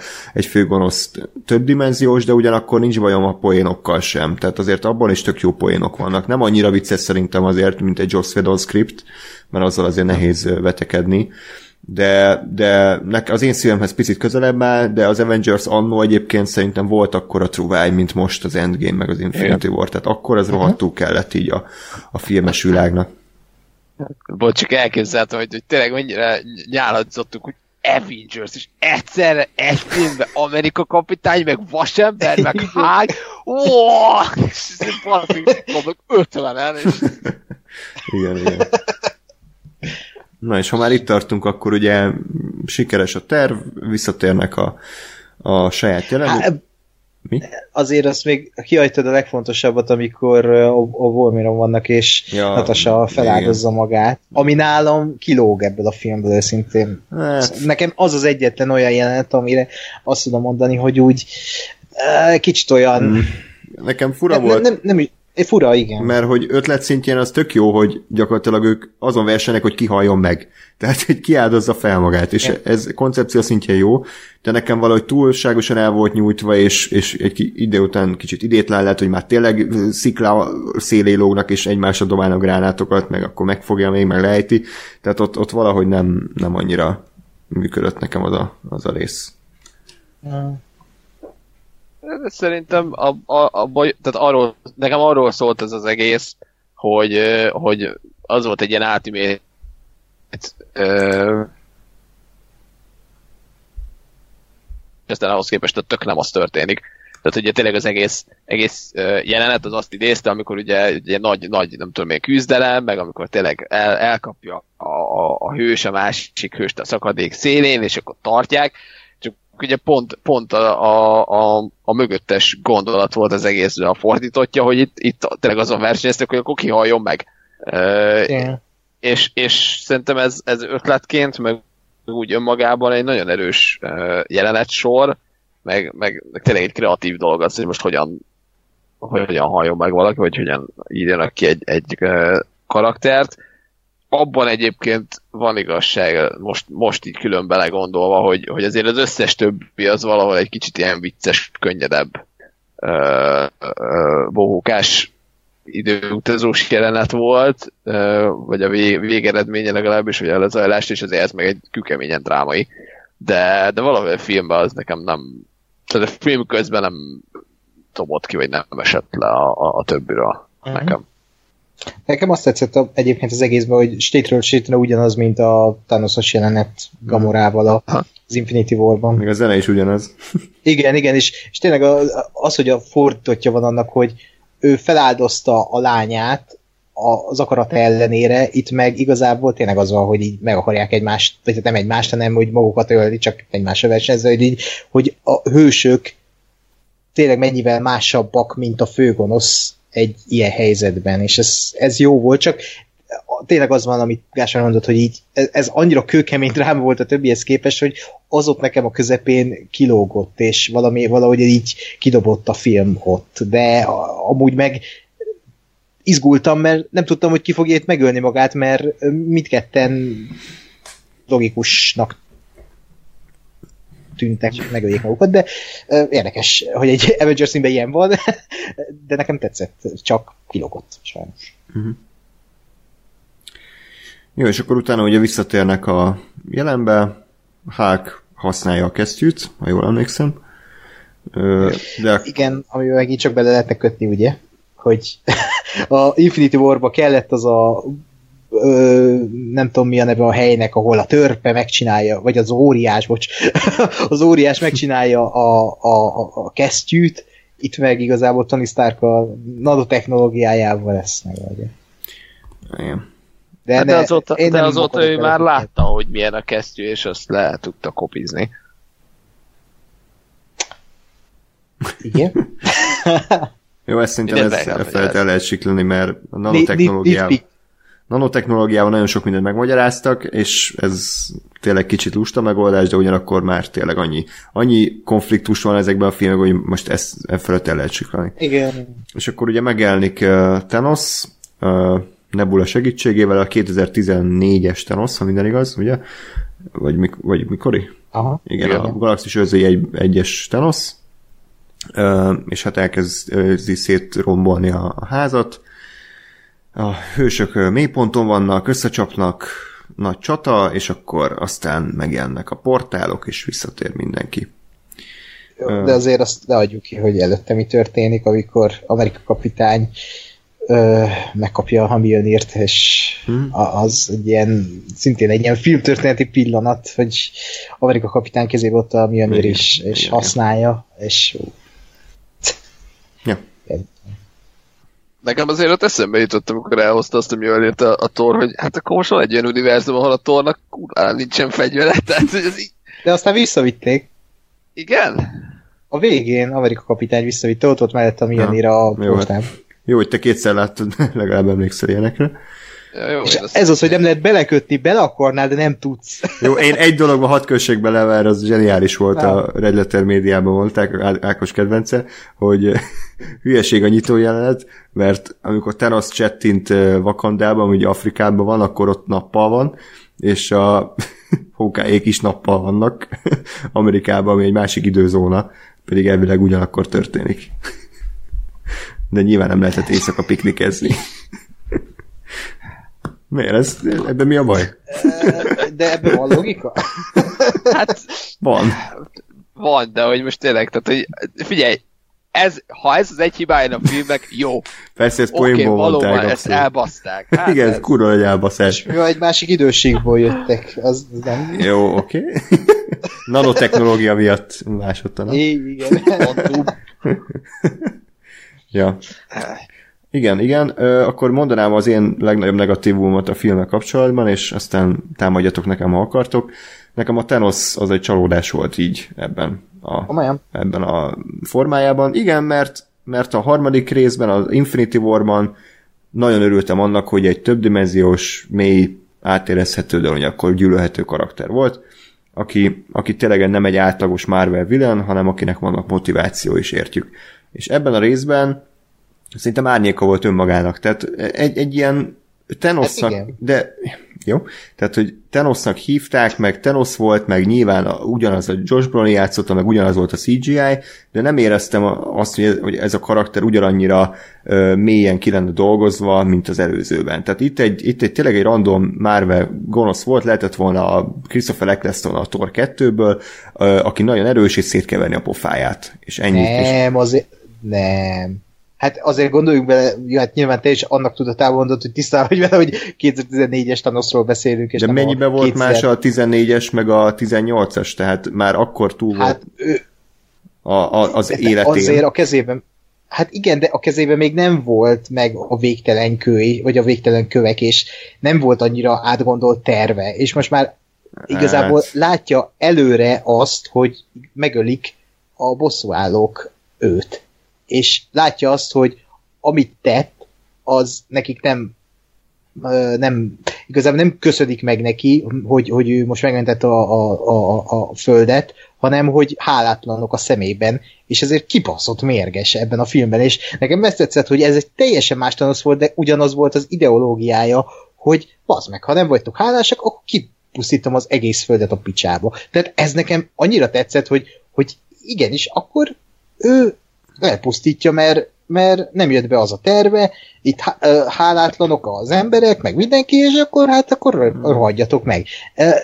Nyilvánvalóan az Infinity War-ban teljesen más volt, de ott ugye a perspektíva is számít, az ő perspektívájából láttuk a filmet, de ezt a filmet a szuperhősök perspektívájából látjuk, és ezért egy ilyen, egy ilyen fenyegető, dühös főgonosz, aki, aki csak pusztítani akar, és igen, egy képregény karakter szintre lement, most ezt így pejoratív módon mondom, hogy te oké, okay, pusztítson, és ennyi volt a cél, de kellett ebbe több? Nem. Az, hogy belehozták már így, azt szerintem egy nagyon okos húzás volt, hogy e- ezt is tök jól belehozták a, a Nebula csipjé, vagy a kis szerkezetével, hogy így tudja meg.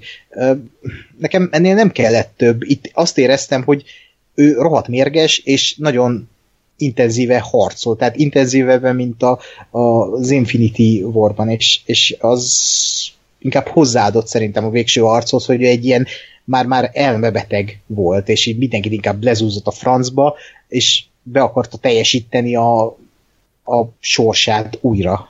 E, szerintem ez nagyon rendben volt, de elhiszem, hogy ha nem. Jó, ne, nekem, én ezt értem, amit mondasz, de nekem hiányzott az az árnyalt karakter. Tehát tényleg, ha? tényleg azt láttam, hogy csak azért tért vissza a Thanos, hogy legyen a végén egy nagy csata vele. De hogy ezen kívül nem igazán tudtak vele mit kezdeni, szerintem nem volt, nem volt a karakter önmaga, ezt meg lehet magyarázni azzal, amit mondtál, de én, én nem érzem azt, hogy a hatalmas ö, különbség lenne a között a Thanos között, aki éppen meg akarja szerezni a végtelen köveket, és a között, aki, aki megszerezte a végtelen köveket, mert az előélete, a múltja az ugyanaz. Tehát az Infinity War flashbackjei az mind a két Thanosra vonatkoznak. A Infinity War Thanosára is, meg az Endgame Thanosára is. Mégis tök más, hogy viselkedett a, a két karakter, és az Infinity War-ban is kurva dühös volt a Thanos, amikor ugye majdnem már leszették a kezéről a, a kesztyűt, de aztán ugye a Star-Lord elbaszta. Tehát, hogy ott is szétment a feje az idegtől, aztán a végén mégis egy méltóság teljes és, és bedesz a főgonosz lett. De Aha. E, ez a legnagyobb bajom, és ez se akkora baj, hogy emiatt szar a film, csak amikor kimondta azt a mondatot, hogy ő el akarja pusztítani a földet, meg a világot, akkor én, nekem ez egy csalódás érzés volt, hogy jó, akkor megint itt vagyunk a Marvelnél, hogy akkor van egy gonosz, aki mindent el akar pusztítani, jó.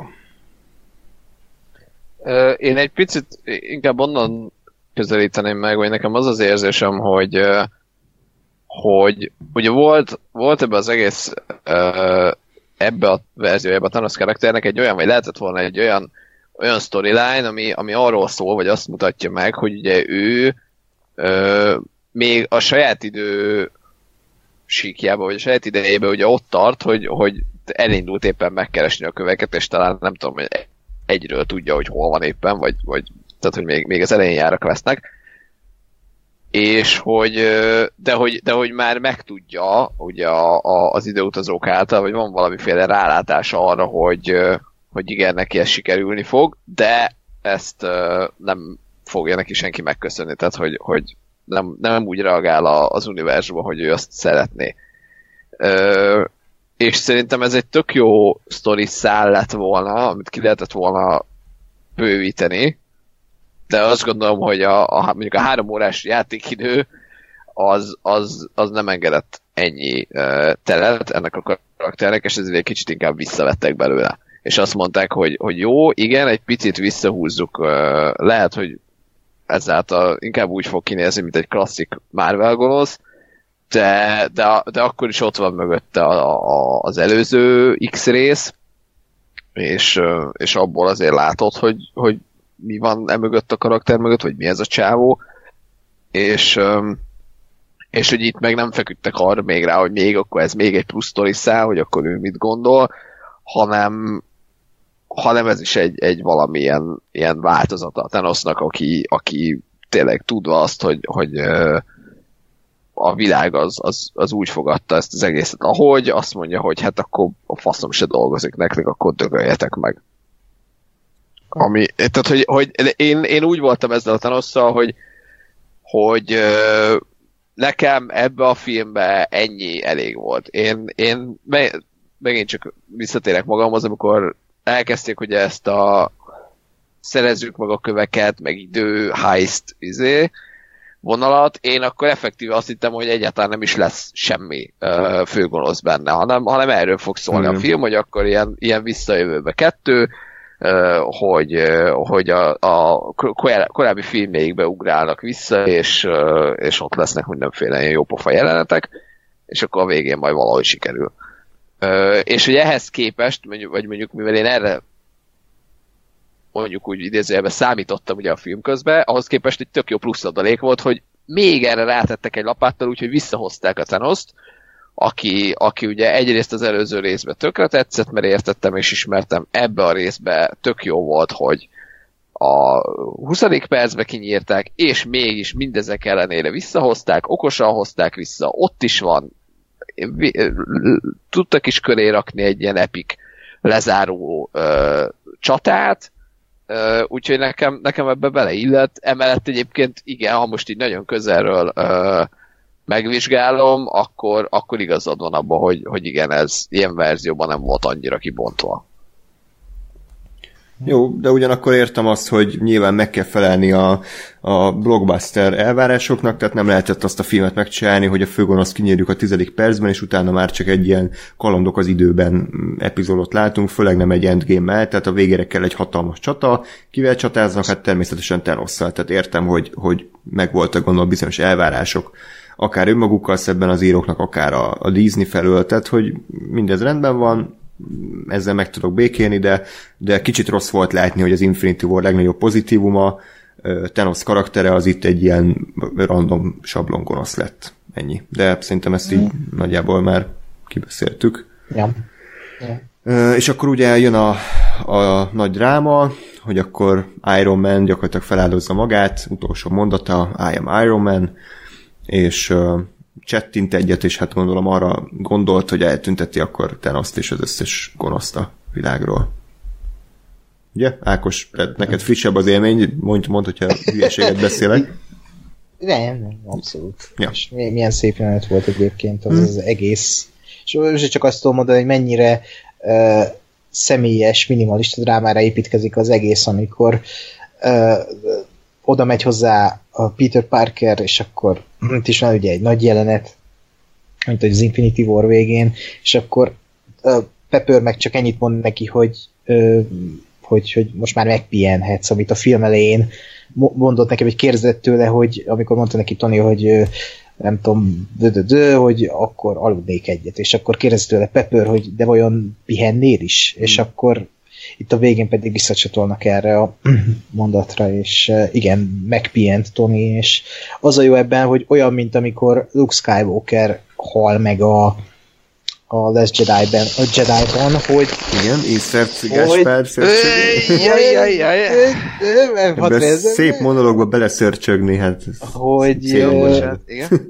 hogy szépen békében hal meg a karakter, és ö, abban a tudatban, hogy a, ott ugye újra rend van a galaxisban, itt a filmben, bosszúállókban pedig az, hogy, hogy igen, hát itt is végül is újra rend van a galaxisban, de hogy eljött a béke, és, és biztonság van a családja, és ez olyan szép életút volt Toninak. Főleg, hogy ebben a filmben aztán még ez, ez nyilvánvalóan már az első pillanattól kezdve érezhetően egy hatyudal volt a karakternek, és e, szerintem lehetőleg gyönyörűbben zárták le aztán azzal a a temetéssel, vagy hát búcsú, búcsúztatással a, a kb. a világtörténelem legdrágább hosszú nyitja volt az a, azzal a sok színésszel, de ez nagyon nagyon szép és meghitt pillanat volt. Nem, nem, nem, az a fura, hogy nem szomorú volt, hanem inkább tényleg meghitt és megható. Mm.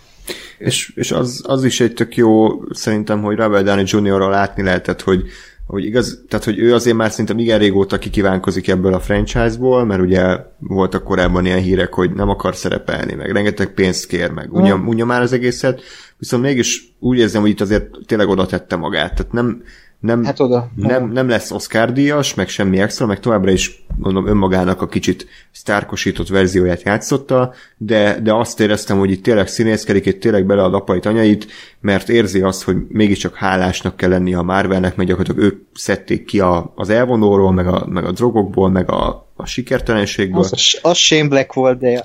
Ja, biztos igen, a Kiss Kiss Bang Banget annyian látták, mint az Iron Man. Hát igen, de... de... Ákos. Na, érted? Szóval a, a világsztárt nem a Kiss Kiss Bang. Bang csinált belőle. De a Kiss Kiss Bang Bang adott neki újra esélyt, de majd egyszer a Kiss Kiss Bang Bangről csinálunk egy adást, mert az a világ egyik legjobb filmje, úgyhogy menjünk tovább. Jó, szóval igen, tehát hogy én, én nagyon örültem annak, hogy, hogy tényleg bele a apait anyait, és méltó módon búcsúzott el a karakterétől. Pont. És igen, a temetés jelenet pedig tényleg, bár én nem, nem vagyok benne biztos, hogy mindenki tényleg ott állt, és nem utólag green screenezték oda, de, de tegyük fel, hogy igen, és aki feltenni a kérdést, hogy ki volt az a gyerek, az a tini csávó ott a végén, mert ez a, cso- mindenhol ezt, számolnák, ezt számolják be, hogy nem tudják az emberek a moziból, hogy ki ez, és összesúgnak a nézők. Lóri. Igen. Vasember 3-ban ő volt a kisrác. Főszereplő. Pont. Igen, és azóta összeomlott az élete. Láthatólag. Igen. ja. Gás, te tudtad, hogy ki ez a gyerek? Gás, élsz? Fogalmam nem volt. Jó, oké. Okay. Igen, csak Szóval könnyektől nem láttál, biztos. nem csak össze szakadozik a netem, és így Jaj, ha másfél szeres sebességben hallom, amit mondtál az elmúlt egy percben, úgyhogy ez de- Igen, az itt is jó. Amikor így megakad a Skype, 5 másodperc, és utána egy másodperc alatt behozza azt az ötöt. Nagyon vicces hangod van ilyenkor. Igen. Ah, igen. Ah. Én ugyanezt hallom, tehát hogy Na, király. Jó. egyre jobb. Uh, nem, én sem tudtam egyébként, hogy ki ez a, ki ez a kis srác. Uh, mondjuk lehet, hogy ez azért, mert egyszer láttam a Vasember 3-at. Uh, jó, hát nyilván ez egy ilyen, ez egy ilyen uh, uh, ki, kiviszi tovább a Tony Stark örökséget uh, című történet. Gondolom, hogy erre, erre fut ki, ami, ami szerintem teljesen rendben van, meg biztos, hogy lesz majd még izé, ilyen-olyan vasember, vasasszony, vasgyerek, vas mindenki, vas megye. Uh, Hajrá, vasas.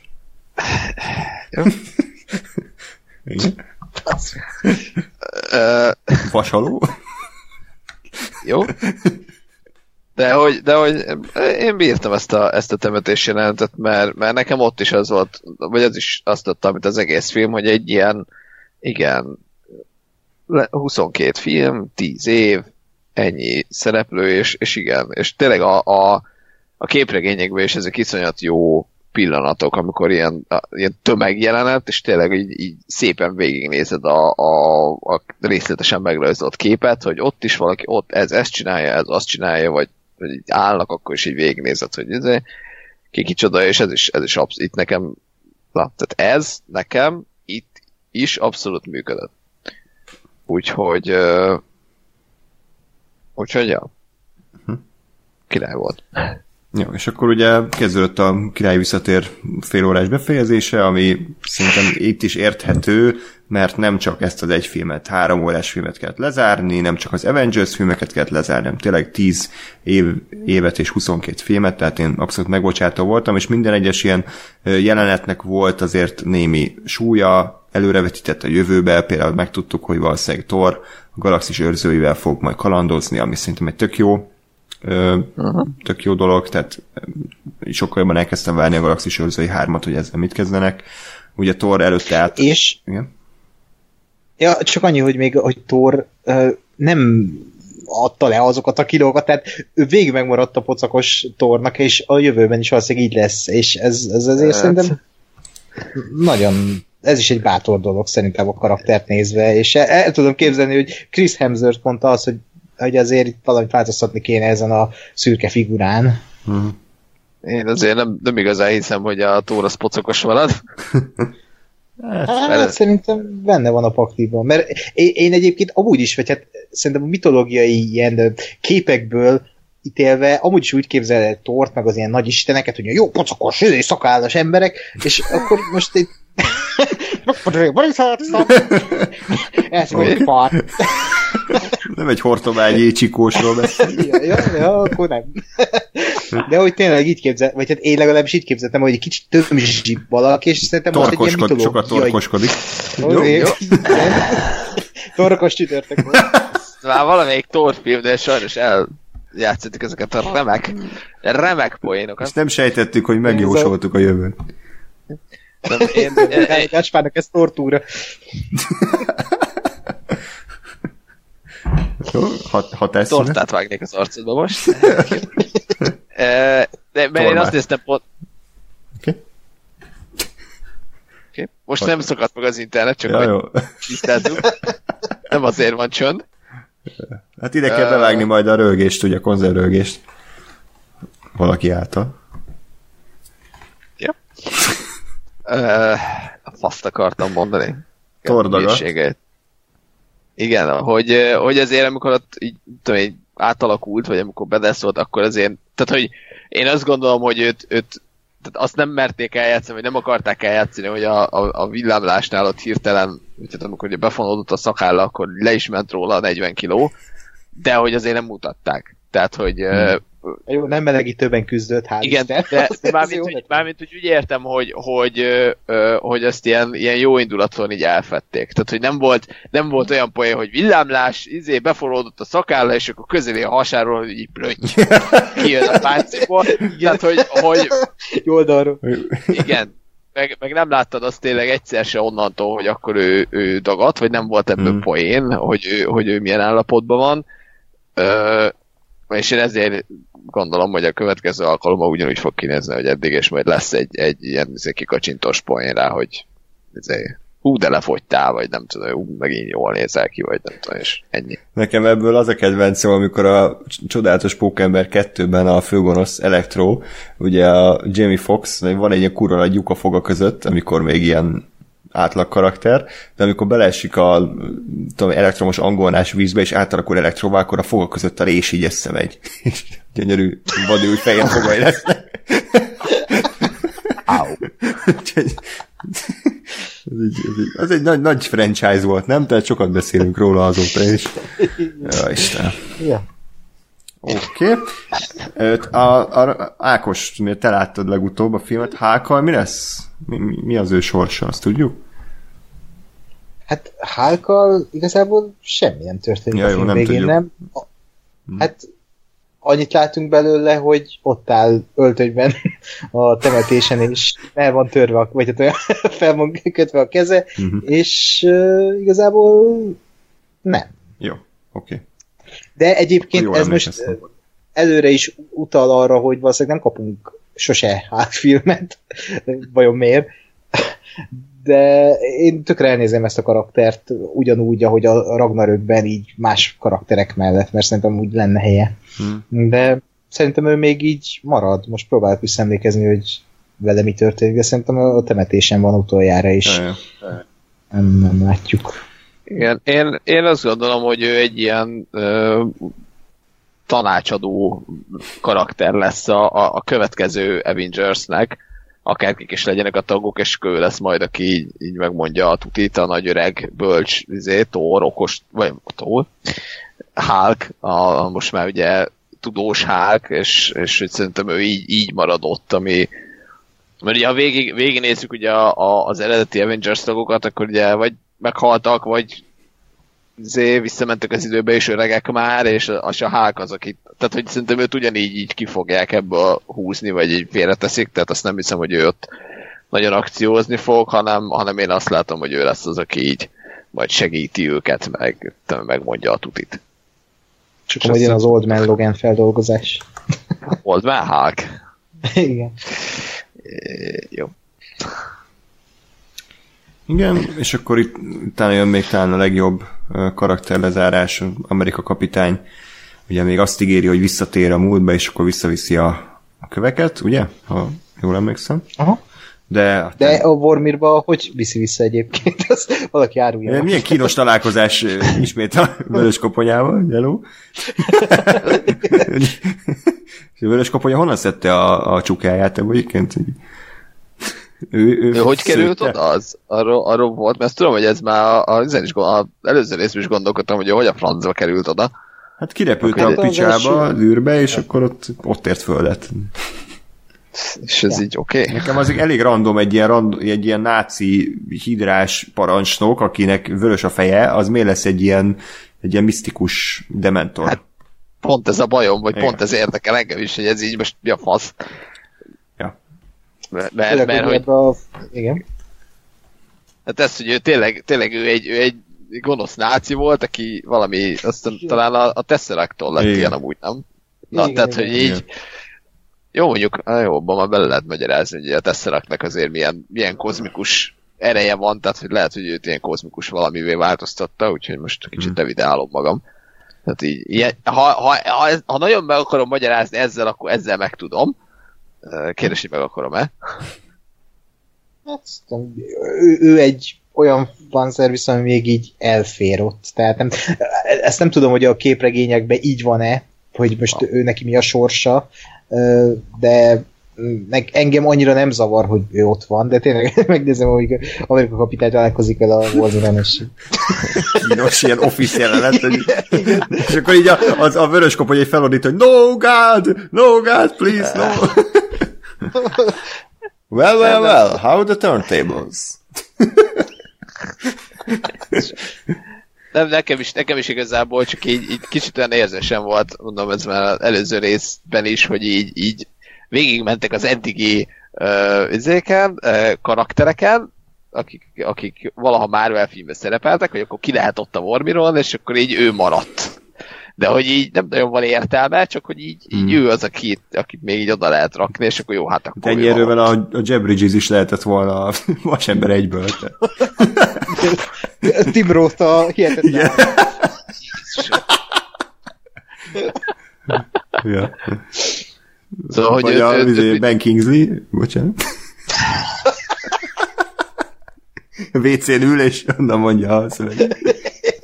Vagy volt, az, az melyik filmben volt? Az is, az is a Vasember 3 volt? Igen, az, aki, igen. ami, nem, a, nem a Ben Kingsley, hanem a, amikor világított a csávónak a belseje? Az miben volt? Világított. Na várjál. Szerintem az igaz, nem a Guy. Egy ilyen, De- ilyen de- tüzet okádott. Mi volt? Mi? Tüzet okádott. De a Vasember 3 Igen, igen, igen. Aha. Most sok Ja, minden történt. Megelőlegezem a, a, a Patreon első gólunkat, ami a, a szavazzuk be a következő nagy projektet. A következő nagy projekt az, hogy nézzük újra az összes már elfilmet, mert Igen. felére nem emlékszem. Jó. És egyébként szerintem, szerintem biztos, hogy még rengeteg ilyen, ilyen visszautalás van a, a, az Endgame-be, ami tehát mondjuk nekem már ez a fejére célzás se esett le egyébként, mert kiváló a memóriám, de hogy, de hogy ö, tényleg szerintem rengeteg ilyen, Hmm. ilyen ö, visszautalgatás van mindenféle filmekre, úgyhogy Meg például a, az Agent Carter sorozatban szerepelt a James Darcy nevű színész, és ő is szerepelt az Endgame-ben kétszer is, egyrészt a 70-es évekbeli plotban, másrészt a végén a temetésen, és ott volt. Tehát, hogy ez tényleg mindenkit visszahoztak, amit akit csak lehetett.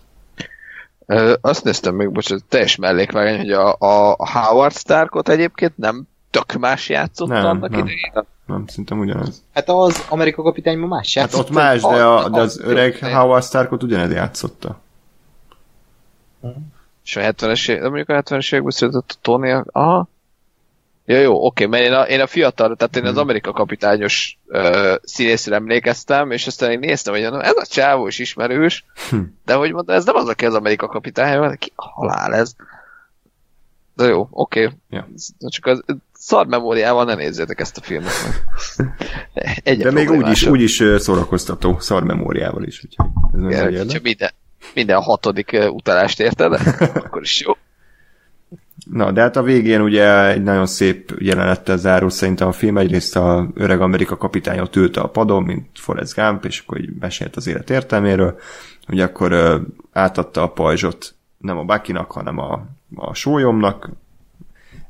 ő lesz az új Amerika Afro kapitány, és e, ezután pedig láthatjuk, hogy, hogy mi történt a múltban, és egyébként ez is nekem egy nagyon-nagyon pozitív csalódás, hogy nem úgy ért véget az Avengers Endgame, hogy az összes karakter így összeáll egy nagy csoportképre, amit senki nem készít el, és belenéznek a kamerába, vagy CGI ö, repkednek a levegőbe Thor, meg repked a Captain Marvel, és így összecsapnak a levegőbe, és ez az, hanem, hanem annyi, hogy szépen bemegyünk egy kis házba, nem tudom, 50-es években, szól a kis muzsika, és táncol Amerika kapitány és Peggy, csókolóznak és vége. Tehát, hogy ez, ez, ez is annyira tetszett, hogy, hogy, hogy bemerik ezt vállalni, tehát, hogy ennyi.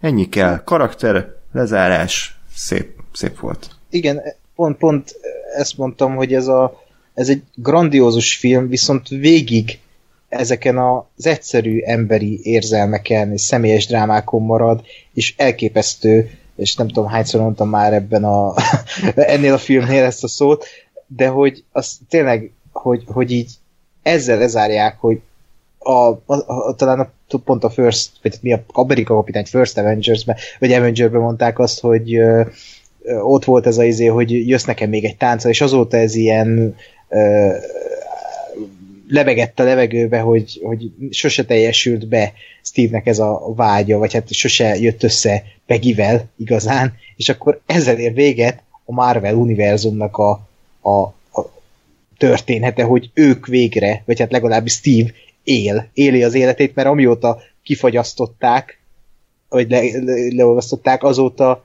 uh, igazából nem semmi életen volt szegény embernek, és most végre megpihen, és ez is olyan béke, békét sugal az embernek, hogy ő, ő, ő, mert azt várná az ember, hogy meghal Thor, meghal az Amerika kapitány, meghal mindenki, de közben meg nem, mert a karakter ezt a történetet igényelte, és így kellett lezárni, és így lett teljes ez az egész kör. És én tökre meglepődtem, de teljesen jós volt, hogy szem lett az új Amerika kapitány, mert ugye Buckit jósolták meg mi, sokszor, de ez meg milyen már, hogy Bucky kapná meg az amerikai kapitányt, aki két film ezelőtt még egy terrorista volt, aki embereket tölt, az olyan kurva jó lenne a Marvelnek, hogy így, akkor a terrorista is lehet Amerika kapitány. Jú! Ez, úgyhogy szerintem ez így, így jó, hogy, hogy szemlett. És azt hiszem, a, van, van olyan képregény, amiben ő Amerika kapitány, úgyhogy így. Hmm.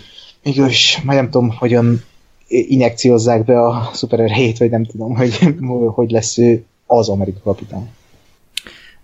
Nem akarok semmi rasszistát mondani, hogy akkor Gáspár, hogy tetszett a jelenet?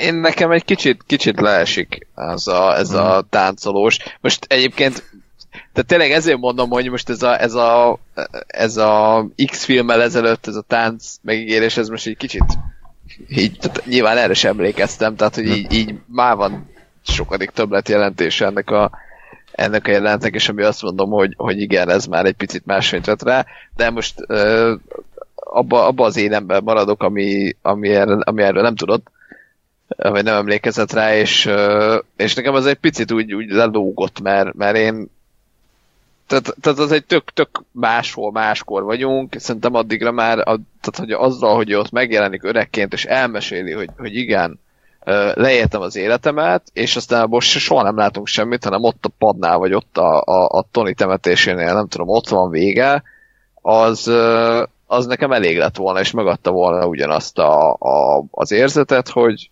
és, és sőt, még nekem erősebb is lett volna, hogy, hogy a, a, a Steve Rogers, igen, leélt egy életet Amerika kapitányként, és ő volt a hős és izé, és aztán elvonult, és leélt egy életet úgy, hogy ő nem a hős volt, hanem ő a, ő a, a, a saját életét élte azzal, akit szeret, és, és nekem ez így egy tök, tök emberi pillanat lett volna. Nem mondom, hogy rossz volt egyébként, tehát hogy ki nem dobott a filmbe, vagy nem őbrögtem, hogy mi ez a szar, csak, csak ez már egy, egy, egy lépéssel talán túl volt a, a, a nem tudom én, gics, gicsonon a gics határon, vagy, vagy mondjuk megközelítette, de még nem lépett át rajta, maradjunk inkább ebbe. Úgyhogy, de ennyi van. És akkor még a fel az áró gondolatként spoilerek nélkül megemlíteném, hogy igen, csak fel kell kötni a gatyáját a trónok harcának, meg a Skywalker korának, mert tényleg rengeteg helyen bele lehet kötni az Endgame-be, sokan meg is tették, tehát hogy tényleg halára lehet szekírozni ezt a filmet, de azt nem lehet tagadni tőle, hogy a karaktereket gyönyörűen lezárta, és a, az egész sztorinak egy olyan körítést tudott összehozni, ami, ami kielégítő. És én aggódok főleg a trónok harcáért, hogy, hogy meg tudják elépni ezt a szintet, mert most nem fogunk a legutóbbi részről beszélni, mert ez nem az a podcast, de, de kicsit én úgy érzem, hogy rezeg a léc, ugye a Skywalkernél meg aztán vég, végképp, tehát amikor ilyeneket nyilatkoznak, hogy alig volt idő a forgatókönyvre, meg hogy szinte elsiették a dolgokat, meg hogy nem volt terv, hogy akkor hova viszik a sztorit, azért az, az sok ilyen red flaget eredményez, még szerintem a Kevin Feige, ha nem is tudta pontosan, hogy melyik Marvel filmben mi fog történni, de annyira ügyesen elhintette ezeket az információ morzsákat, hogy tényleg még a, az Ant-Man 2-nek is volt szerepe, a Galaxis őrzőinek is volt szerepe, a Thor 2-nek is volt szerepe, tehát minden egyes Marvel filmben tudott rakni legalább egy olyan fontos dolgot, ami, ami a, az Avengers Endgame-be fontos, viszont ugyanakkor önmagában is azért azok a filmek meg tudtak állni a lábukon. Az elején még nem, tehát volt probléma az Avengers 2-vel, meg a, nem tudom, a, az Incredible hulk hogy azok nem voltak, nem éreztük őket annyira önálló filmeknek, inkább egy felszopás volt az Avengers-höz, de aztán később egyre ügyesebben megtanulták azt, hogy, hogy hogyan bánjanak ezekkel a egyéni sztorikkal úgy, hogy azért közben ebbe az egész franchise-ba is bele tudjanak illeszkedni. Igen, meg én, én egyébként azt nem feltétlenül gondolom, hogy, hogy mondjuk ennyire pontosan tudták előre. Tehát, hogy én, én inkább gyanakszom azért arra, hogy, hogy valamikor, amikor mondjuk elkezdték, vagy amikor látták már azt, hogy lesz egy ilyen Infinity War, és tudták, hogy mit akarnak ezzel csinálni, inkább akkor kezdték el visszamenőleg nézegetni a filmeket, hogy na jó, akkor ebből a filmből mit lehet, abból a filmből mit lehet, de hogy ezt annyira jól csinálták, és annyira jól összeállt a, a, az endgame-re ez az egész, hogy, hogy nem, nem, le, nem bukik le, hogy ezt csinálta. Ugye a, a egy Harry Potter kézés lesz, bár nagyon szeretem, de hogy ott például én azt gondolom, hogy ott a Rowling, és ott nyilvánvaló, hogy a Rowlingnek fogalma nem volt az elején, hogy mi lesz ennek az egésznek a vége. Szerintem a végén sem biztos, hogy volt fogalma arról, hogy mi lesz ennek az egésznek a vége. Most sincs szerintem. Igen. És hogy, és hogy mit tudom én, a, a hatodik, hetedik rész környékén, amikor eszébe jutottak a, a horcruxok, ugye akkor volt ez, hogy ó, igen, és amúgy a Tom Delen naplója is egy horcrux, ugye? Hát nyilván, amit nyilván, amikor a, a, a titkokamra eltírt, akkor fogalma nem volt arra, hogy ez lesz. De lényeg a lényeg, hogy, hogy én azért gyanítom, hogy itt is volt ilyen, hogy, hogy nem találtak ki azért mindent előre, de de el, elalibizték azért annyira ebbe, vagy, vagy meg tudták csinálni ezt a filmet úgy, hogy nem érzem azt, hogy aha, jó, igen, utólag kell megmagyarázni, hogy volt három filmmel ezelőtt, hanem, hanem itt, itt összeállt ez egész egy, egy koherens valamivel. Ja. Ákos, valami záró gondolat? Sokat nem tudok hozzátenni, mert uh, tényleg ez egy olyan dolog, amit itt szerintem mindannyian megéltünk, hogy, hogy ilyen jobb esetben lesz, de szerintem nem lesz még egy ilyen filmes univerzum, ami ennyire konzekvens és magához hű tud lenni tíz éven keresztül. Vagy a DC? DC, igen. Ő már ré, rég feladta, már négy karakterre se boldogultak. Mert nagyon várom a Justice League 2-t, hiszen ne, mi lesz Steppenwolf-fal? nem, most izé, a Dark Seed, vagy mi a... Mindegy. De a Dark Side, igen, a gonosz omega ember. Hú. De azért emlékeztek, hogy annó a Justice League-et ilyen Avengers-nek szánták? Tehát, hogy Justice League Part 1, Part 2, hú, jönnek a nagy gonoszok, aztán végül nem lett belőle semmi, és szerintem jobb is. Hát ez... ez majdnem első része lett. ez, ez azért, uff, ne is. Lesz, tényleg, lesz volna baj, ha nincs. Szerintem a DC is rádöbbent erre, hogy ők így labdába se rúghatnak, és most inkább az ilyen különálló rebootokra mennek rá, hogy akkor legyen egy Joker különálló film, ugye a Shazam is hasonló volt, jön a Suicide Squad 2, aminek semmi köz, az, az is egy az is egy reboot lesz, ugye James Gunn rendezi írja, mm. úgyhogy semmi köze nem lesz az eredetihez, bár ugyanaz a casting, meg van Jay Courtney-ban, ugye, Courtney-ban a Boomerang kapitányként, Ó, igen, de igen. csak ő, ő, lesz a közös többszörös, de hogy uh, Pont, pont a Boomerang kapitányt akarom újra látni. igen, hogy az, ő volt a legjobb része a filmnek, és úgy örülök, hogy visszahozták. Igen, igen, igen. De hogy tényleg felismerte a DC, és azért szerintem nem, nem lesz ilyen több, és én tök szerencsésnek érzem magam, hogy ezt így megélhettem Mm. Középiskolásként, és azóta is ugye akkor kezdődött ez az egész, amikor én középiskolába kerültem, és ez valahogy úgy az életem része lett, hogy mondhatni, ezen nőttem fel, és, és tök durva, hogy most itt vagyok ö, 26 évesen, és véget ért ez a, Hmm. ez a dolog. Egy Úgyhogy korszak lezárult. egy korszak lezárult, így van, és ez, ez olyan tehát hálás vagyok, hogy ez tényleg egy ilyen nagy egység lett, és hogy részese lehettem, meg részesei lehetünk ennek. És még amiről nem beszéltünk, hogy ne tudjam ilyen szépen lezárni, hogy Ellen Silvestri végre, még ha nem is nagyon, de azt csinálta, amit akartam, hogy kis Zenét ír? zenei motivumokat, a zenei motivumokat, különböző karakterek zenei motivumát a saját filmeikből átnemelte, és néha megszólalt, és ez így kicsit úgy megmelengette a szívemet, hogy amikor a hangja volt a képernyőn, akkor ment ez a ti ti ti ti ti ti ti és, annyira jó volt, hogy, hogy végre, hát meghallgatott az öreg.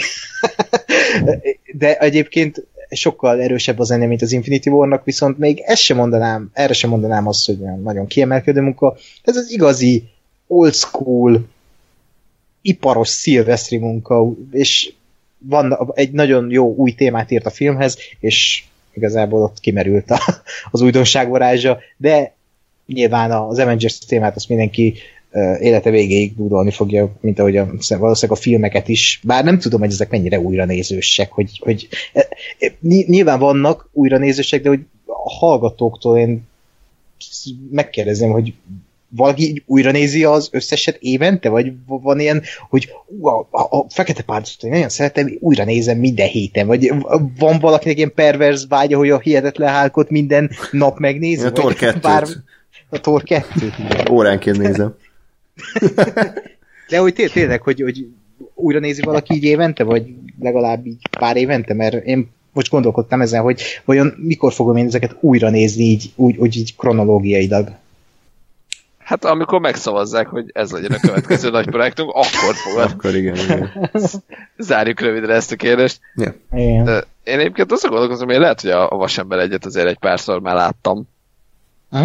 De mondjuk, de, de, de ez szerintem annyi egyébként, hogy, hogy pont olyan tempóba gyártották az új filmeket, hogy amikor így azt ott tartottál volna, hogy ú, de néznék egy kis Marvel szuperős filmet, akkor mindig volt egy aktuális új. Aha. Ö, és én szerintem ezért, ezért nincs tényleg az, hogy most újra nézze az ember az egészet egyben, vagy, Hát, vagy, vagy, vagy, vagy egyes filmeket.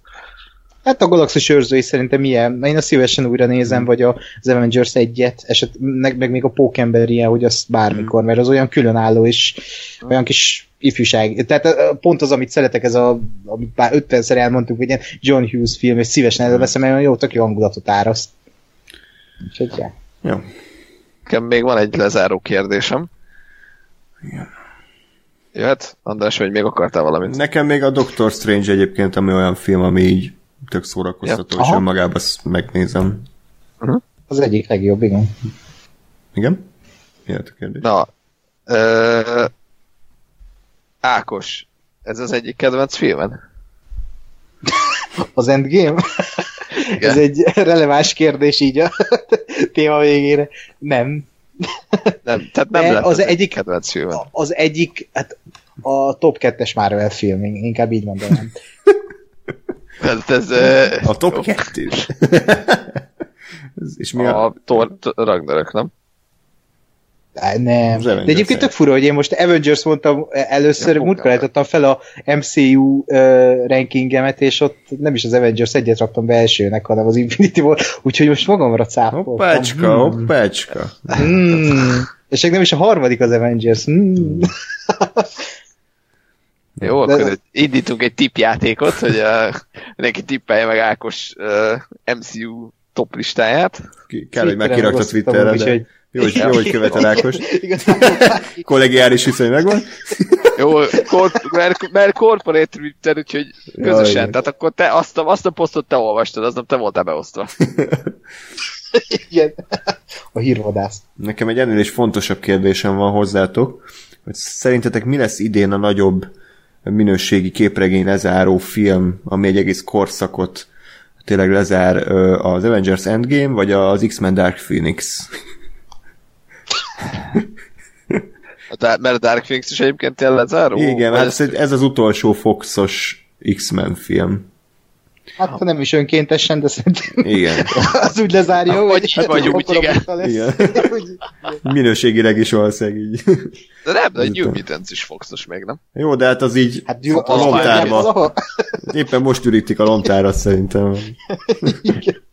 Maisie Williams is múltkor nyilatkozott, hogy fogalma sincs, hogy azzal a filmmel mi van. Tök, hogy az egyik főszereplő. Valószínűleg a Netflixen fel lesz két nap múlva is meg lehet nézni, és aztán három nap múlva meg már nem elérhető. Igen, Igen ide a videó. Direkt, direkt to in the video. Igen. Ja. Egyébként engem, engem érdekel az, hogy, a, hogy tényleg az X-Men nál most mit fognak csinálni, mert, mert én nem azért, mert, mert szerintem castingra kurva jók. Vagy hát én, én, én bírom őket, szerintem tök jó a, a, a castingének a franchise-nak, meg mármint ugye az újnak, ugye a, a, a Fassbenderes McAvoyos, viszont ugye időben nem nagyon jön össze a, a mostaniakkal, úgyhogy nyilván, ha, ha be akarják hozni valaha az x akkor ez egy, az egy teljes újra castingja lesz mindenkinek. Amit kicsit sajnálok, mert szerintem nagyon jól indult ez a az a szál, csak aztán nagyon hamar elszalódott. De hát valami lesz. Jó. És akkor lépjünk tovább a következő filmre, aminek a címét valószínűleg Thanosnak is sokszor mondták, hogy remélem legközelebb sikerül meghalnod. Ez...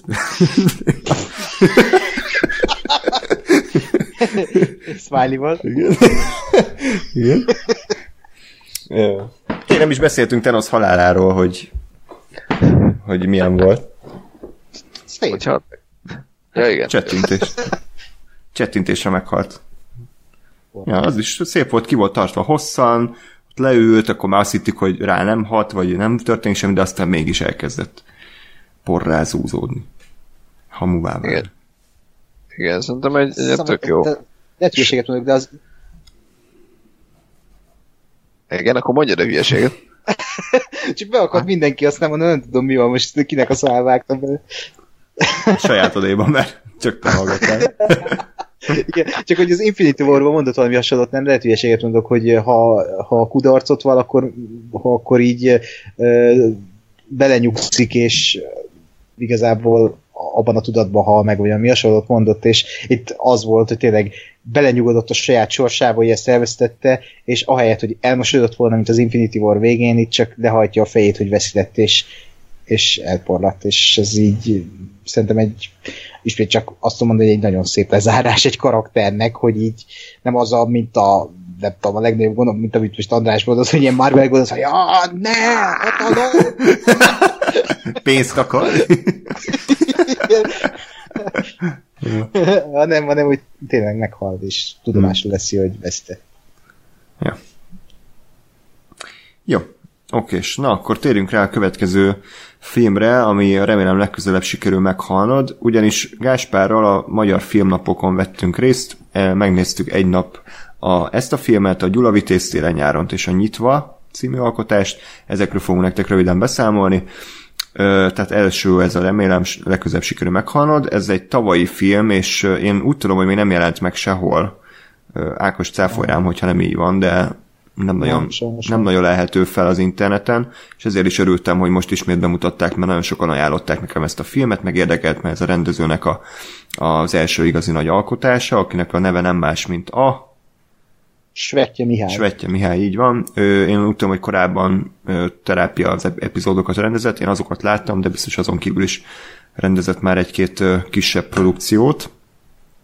És ez egy nagyon érdekes alaptörténetre épül, És egy magyar középiskolában járunk, főszereplő Eszter és barátnője, és ők szerelmesek az angol tanárukba, egy ilyen 30-as fickóba, majd az angol tanár bejelenti, hogy külföldön kapott munkát, ezért sajnos el kell hagyni az osztályt.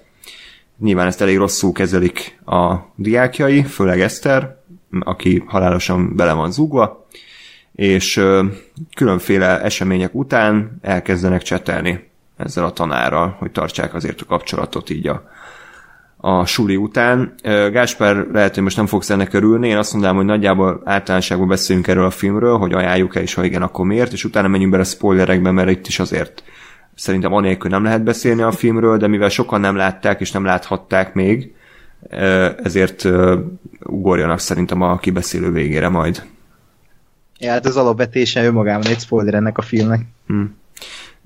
Most akkor gyorsan kezdem. Nekem alapvetően egy jó filmélmény volt, de kicsit érzem rajta, hogy ilyen első filmes hibák vannak benne. Ugye három nagy egységre osztható ez a film is, és azt érzem, hogy ez a három egységnek az aránya kicsit el volt el volt számítva. Tehát az utolsó mondjuk 5 perc, ahova kifutott a film, az nagyon-nagyon későn érkezett meg, és pont amikor idézőbe kezdett volna izgalmassá válni a film, akkor ért véget, és nagyon hosszú volt a felvezetése. Nagyon sokáig tartott, mire kibontakozott maga a, a konfliktus, és ezért nekem picit el volt nyújtva a játékidő, de összességében korrekt film, a színészi játék nagyjából oké okay volt, tetszett az egésznek a realitása, úgy beszéltek a középiskolások, ahogy, ahogy én azt elképzelem, tehát nem volt mesterkélt, és összességében ismét egy korrekt magyar filmet láthattunk így a Vajna korszakból. Én, én is ezt gondolom, a, a, a filmnek a felépítésére, hogy, hogy sajnos a tehát itt is az, hogy elindult valahova, vagy valamerre a film, ami, amire én számítottam, vagy gondoltam, hogy mi lesz, és aztán egyszer csak egy picit másfelé ment, és aztán meg megint másfelé ment. Szóval egy elég, elég sok, sok utat megjárt. Valamelyik jobb volt, valamelyik nem, nem volt annyira jó. Nekem, nekem ez kicsit ilyen hát nem mondom, hogy csalódás, vagy nem, még gondolkozom rajta, én azért, azért egy picit uh, ütősebb dologra számítottam, meg szerintem azért lehetett volna ez a film ennél sokkal jobb egy, egy-két újraírással, vagy egy-két vagy egy, vagy egy újra vágással, vagy egy más uh, szerkezettel. Uh, meg mondjuk nekem a, a, a színészjáték, meg a szövegek azok pont, pont nem igazán jöttek be. Uh, de de egy első filmnek oké, okay, egy nézést azt, azt, azt elbír, meg voltak, voltak benne tényleg nagyon jó ötletek, meg nagyon, nagyon merész bevállaló, bevállalós dolgok, amikre azt mondom, hogy na ez, ez király, hogy ilyen van, de de ilyen közepes, egy jó, jó közepes. Ákos? A kutyaugotás bealatszik, akkor bocsi, a szomszéd kutyája valamit nagyon ugat. Nem ért egyet el Gáspárra? Igen. A szomszéd kutyája bekaphatja. Ki van a Gásper az egész utcában. Egész... Ákos megy körbe egy autóval, és ilyen hangszorokban nyomatja a podcast. De én, de én úgy, én úgy képzelem, hogy, hogy ez ilyen zé, falusi uh, környezet, a Ákos, Ákos kirakja az ilyen régi, nem tudom, szokol rádiót, így az ablakba, és akkor mindenki ott a, a ház előtt az egész falu így. Műanyag kempingszékekbe hallgatja. Igen, igen, igen, három különböző kábelből tákolom össze a... Igen, mindenki, mindenki, mindenki hozza a kis hokedlit maga alá, meg, meg ott hmm. közben cserélgetik a nagyik a receptet. Meg Igen, fejnek egy-két tehenet, ugye? Mert... Igen. Diszkok is befekszenek az orba. Igen. Én, én is úgy gondoltam. Marika néni leáll a gonolyоzással, és hmm. csak a Gáspert figyel.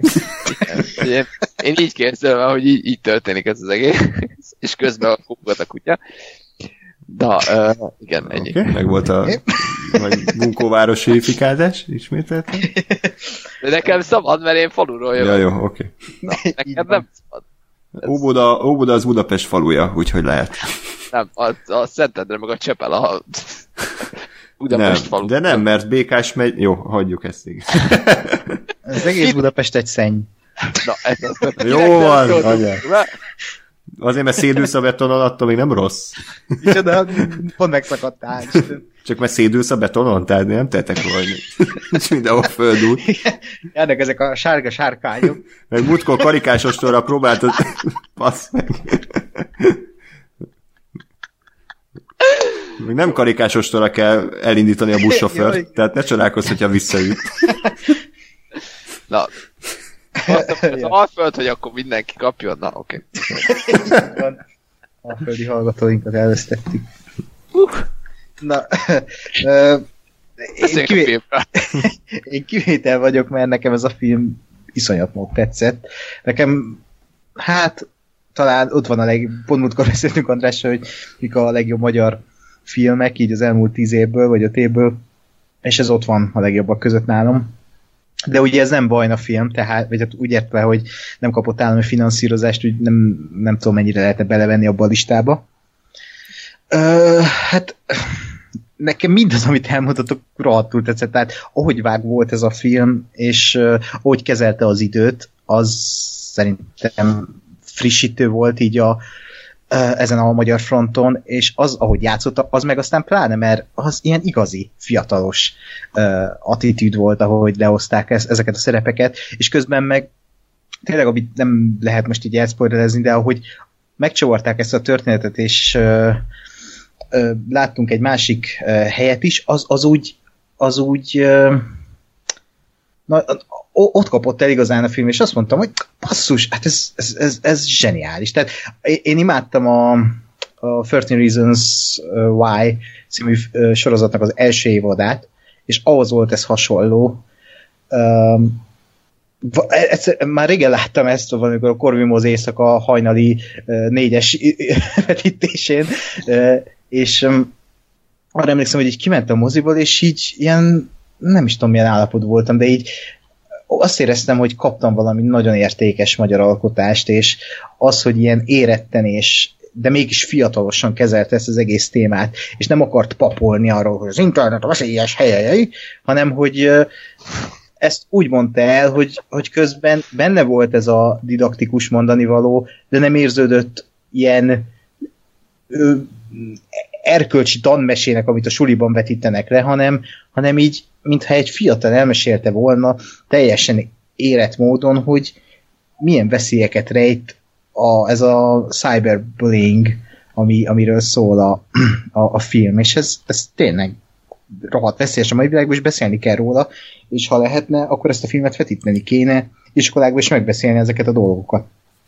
A főszereplő lány az, az szerintem valami ijesztően jól játszott, tehát olyan autentikus volt az ő személye a filmben végig, hogy hogy én megemelem a kalapomat előtte, és a srác is, aki mellette játszott, ő, ő, ő meg pláne. Úgyhogy nekem ez nagyon tetszett, és az is tetszett egyébként, hogy 4-3-as volt a film, és nem széles vásznú. Én úgy hallottam, hogy ezt ö, financia- financiális okokból nem bővítették ki 16-9-esre, amit nem értek, de legyen így, hogy akkor ezért 4-3-as. Ez szerintem hozzáadott ez a kicsit olyan ilyen zárkózott légköröz, amilyen a lány is lett így a film közben, hogy így bezárta magát, meg a, a kisrác is, és ne, nekem végig kitartott. És, és egyébként a, a chat jelenetek, azok roppant kreatívan meglettek oda, hogy ahol a 16-9-es képarány lenne, ott a fekete sávban, ott jönnek ki a kis csetablakok. Baromi jó volt. Nekem, nekem ez nagyon... És alig várom, hogy újrázzam. Jó, akkor szerintem áttérhetünk a spoilerekre mostantól. Ö, Gáspár, mikor találtad ki a nagy fordulatot? Hát azért nekem gyanús volt, tehát hogy, hogy nem, nem tudom miért, vagy nem tudom, hogy hogyan, így gondolkozom, de nem volt szerintem olyan pillanat, csak így, így amikor elindult az, hogy jó, akkor a tanárral ő, ő ugye a, a neten összejön, valahogy szerintem az, az volt egy, egy ilyen elég ilyen lebukó dolog, hogy, hogy már az első ilyen, ilyen skype-olásuknál ugye az volt, hogy így nem látszik a csávó, és így nem, nem, nem kapcsolja be a kamerát, és akkor így gondoltam, hogy aha, jó, hát akkor az nyilván nem ő. És, és, és tényleg valahogy így, így, így öm, nem volt nekem az egy, az egy nagy meglepetés, vagy egy nagy dolog, hogy, hogy valójában nem a tanár az, aki ott van. És, és nekem ez volt a, a, a, a nagy problémám a filmmel, hogy ugye lement, nem tudom én, a, a, a filmnek a szerintem kb. a fele, vagy majdnem a fele, úgyhogy vagy végigment ez a sztori a, a, az Eszter szemszögéből, és aztán lement ugyanaz a sztori a, a, a kisrácnak, a Péternek a szemszögéből, és ugye nem tudom, én azt gondolom, hogy azt kellett volna éreznem, hogy, vagy tehát, hogy ez egy meglepetésnek kellett volna lennie, de hogy én meg kurvára nem lepődtem meg. És én erre mondom, hogy, hogy én tehát szerintem ezt a, ezt a két szálat, ezt lehetett volna párhuzamosan kezelni. Nem, de, tehát hogy, hogy tök jó ez a gondolat, megint csak amit, amit, amit itt kitaláltak, hogy jó, akkor legyen az Eszter, aztán legyen egy fordulat, és aztán legyen a Péter, ez, ez egy ötletnek nem rossz, csak ha maga a fordulat az, az teljesen olyan, hogy na boom, akkor, akkor, akkor nincs, nincs értelme ennek, mert onnantól így, ja, na hát tényleg jó, ja hát, aha, ja, oké, igen, ez is jó volt persze, tehát nem, nem volt ilyen újraértelmezése a filmnek azáltal, hogy én megtudtam ezt a többlet információt. És tehát, hogy, hogy innentől a második etap, ami ugye a Péter szemszöge, az nekem egy kicsit ilyen tudom én, nem mondom, hogy felesleges, de hogy nagyon nyújt, nyújtotta csak a filmet, és nem jó értelemben. Ö, és a harmadik, harmadik etap az meg, ami, ami érdekes lett volna, vagy amikor már úgy beindult volna a dolog, az meg nagyon rövid lett azért, mert előtte elvette a játékidőt a, a, a kvázi felesleges második kör. Ákos? hát, a, ami engem meglepett ebben és pozitívan ért, hogy a film második felébe kiderült, hogy nem is az Eszter a főszereplője ennek a filmnek, hanem Péter számomra sokkal érdekesebb karakter volt, mert az internetes zaklatást ugye úgy szokták bemutatni filmen, hogy a gonosz, gonosz ö, srácok zaklatják az ártatlan kislányokat. Itt pedig nem volt gonosz a srác, csak hát, nagyon Csak zárt, egy szociopata volt, de... Hát egy antiszociális srác nem, volt. ez egy szociopata volt. Igen, igen, igen. Antiszociális én vagyok. A szocio... Tehát, hogy majd erre mindjárt visszatérünk, és akkor hát szó... szabadba. Hát, jó, na, de Bocs. azért a film nem úgy mutatta be, hogy, hogy ő szociopata, ezt te beleláthatod, hogy ő szociopata. Akkor Nyilván az, amit csinált, hm. az, amit csinált, az olyannak hat. De én a filmben azt szerettem, hogy nem próbálta beállítani egy ilyen, ö, egy ilyen gonosz zaklatónak, egy, egy ilyen szociopatának, hanem hogy ő ténylegesen csak nem tudott egyszerűen nyitni a, a, a, a lányok felé, és úgy, úgy emlékszem, hogy így igazából senki felé, mert a srácok is folyamatosan csak így basztották, és amikor kellett valami, akkor így gyere, gyere, jó haverom. Tehát ez a tipikus ilyen, ha nincs ló, akkor jó a szamáris helyzet állt elő néha a srácnál a haverok körében. És az a baj, hogy már fogalmam sincs, hogy mi, mi pontosan a vége, de de, de Hát a csaj én, felvágja az erejét, és bemegy hozzá a kórházba. Ja, igen, igen, igen, igen, igen, igen.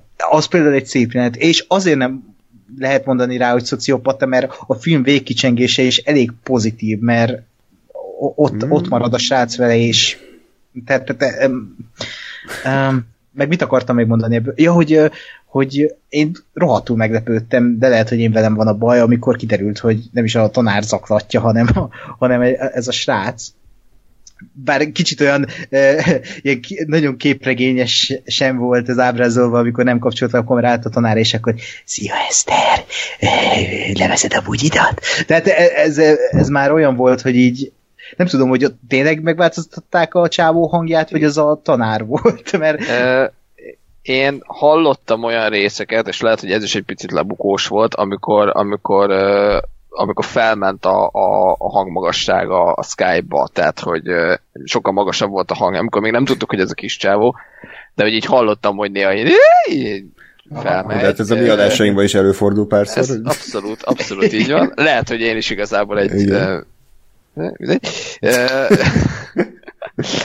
Tehát, Animés hogy, csaj vagy. Igen. Jó, én úgy gondoltam, hogy a, inkább a szociopata ö, 15 éves, de Ez, ez még nagyobb fordulat. ez biztos. Tehát, hogy én, én azt gondolom egyébként, hogy a, a, az első etapban szinte biztos, hogy, hogy nagy részt felmondatták a tanárral a szöveget, tehát a, a, a, a felnőtt színésszel, és, és időnként így rávágták, vagy így összemosták a kisráccal. Ö, szerintem, szerintem ez volt, de, de biztos, hogy voltak olyan nyomok, amikor, amikor tényleg ilyen nagyon hirtelen, vagy nem nagyon hirtelen, tehát azért így felment a, a, hangmagasság. Szerintem ez egyébként egy olyan, olyan pillanat volt, ami, ami jól el volt találva, vagy jól el lehetett volna találva, mert, mert ugye nyilván, tehát most abban, hogy te ezt megkérdezted, ugye egyértelműen válik azt, hogy ez nem mindenkinek tűnt fel, hogy van ilyen, Aha. ami, ami egy tök rendben lévő dolog, de hogy szerintem ez egy ilyen nyomként ott volt, hogy na akkor ez igen. Ha észreveszed, akkor ügyes volt, ha észrevetted, ha nem, akkor, akkor jut a ja. fordulat. Hmm. És akkor én is megnyilvánuljak, nekem se esett le olyan korán, mint Gáspárnak, tehát szerintem ilyen szempontból ö, nem rossz a film. Igazából amikor elkezdett a fókusz átmenni a Péterre, akkor ott kapizsgált az agyam valami, hogy miért is foglalkozunk ennyit ezzel a karakterrel, aztán amikor jött a fordult, akkor így logikussá vált. Meg ez zárójelben mondanám, én mostában tényleg próbálok úgy filmet nézni, hogy nem nem akarom aktívan kitalálni mindig a fordulatot, hanem hagyom, hagyom hogy meglepjen a film, mert ez mindig egy sokkal nagyobb élmény, amikor, amikor nem teorizálsz előre, meg nem találod ki előre, hogy mi lesz a film, és akkor csalódás, hanem hogy hagyom, hogy így megtörténjenek az események. Tehát ilyen szempontból szerintem működik a fordulat. A szociopata kérdésre visszatérve, sajnos én is inkább azt érzem, hogy hogy túl, túl volt tolva az a karakter, tehát túl antiszociális volt, tehát amikor valaki, bármi kérdeztek tőle valamit, hogy kérsz egy fajt, és akkor hogy... tehát hogy ez, ez annyira el volt túlozva szerintem, hogy ez, én már azt éreztem, hogy ez a csávó, ez egy diliházba való. Tehát ez egy ilyen képregényes főgonosz origin story, a kidület szemeivel, meg a, meg a halott arcával, nekem, nekem túl volt tolva. Nem tudom eldönteni, hogy ez most a színészvezetés miatt van, vagy a forgatókönyv hiányosságai, de nekem az ő karakter, és amikor ugye annyira ráfókuszált a film, nekem az volt egy kicsit ilyen, hát a türelmemet azért eléggé meg, megdolgozta, mert, mert nem, nem, nekem ő nem volt hiteles, nem élet bele ebbe a közegbe, egy fokkal kevésbé ö, szo, szociopatában jobban működött volna számomra. Ö, igen, én nekem, nekem az volt, ö, tehát hogy én, én azért gondolom, hogy ő nem csak egy ilyen zárkózott ö, gyerek, hanem meg, meg nem kedveli az embereket, mert, mert voltak olyan pillanatok, amikor, amikor lehetett volna, vagy amikor próbálkozhatott volna, vagy valami, és, és tehát, hogy akkor is érted, inkább belopózott a lánynak a szobájába, és ellopta a kis izé, sortját, ami ö, nem tudom, hogy ez egy ilyen emberi pillanat akart te lenni, vagy egy olyan pillanat, amikor azt mondják, hogy hát igen, most megmutatom a valóságot, és hogy, és hogy mert ez egyébként azt gondolom, hogy jellemző a filmre, hogy, hogy azért nem, nem ezt a, a tipikus ilyen nem tudom, olyan félig meddig Hollywood ilyen burkoltan, jaj, hát akkor szerelmesek a tanárral, nem ez volt, hanem nem, bazd meg, azzal, hogy vetkőzzél a webcamon.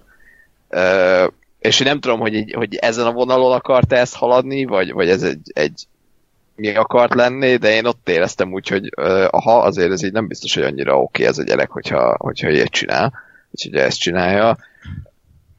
És, és tényleg, tehát, hogy, hogy az, is, az is számomra egy picit nehézséget okozott, hogy ez a film ez most azt akarja mondani, vagy az, az-e az üzenete valahol, hogy ez, a, ez az egész technológia, meg, a, meg az új média, meg ezek a, a, a social media platformok, ezek ugye rosszak, és hogy emiatt uh, történik ez a gyerekekkel, vagy, vagy nem emiatt. Mert én azt éreztem, hogy, hogy ez a srác, ez meg se próbál semmi mást, és soha nem próbált meg másmilyen lenni. Szülők és se. Inkább én arra mondanám azt, hogy itt a szülők, ö, szülőket ostorozta kicsit. Hát de most, de az ő szülei mi? Vagy már ne? Kik voltak az Hát, ő, ki volt, melyik jó színész a- volt az ő szülői? Hát a Imi Bá, vagy ki volt az? Robi be. Robi Bá, igen. Meg a Sejű. Meg a Sejülit, igen. Hát a, a, a Robi Bá volt az a, na fiam, dugtál már, tehát ez a... Robi Bá volt az egyetlen jó karakter ebben a filmben. De ő volt ez a, ez a hoverkodós, ez a, na csajok! Tehát nem, ez a... Pont így kérdezte. Igen, igen, pont így, de, hogy de, volt az a hoverkodós.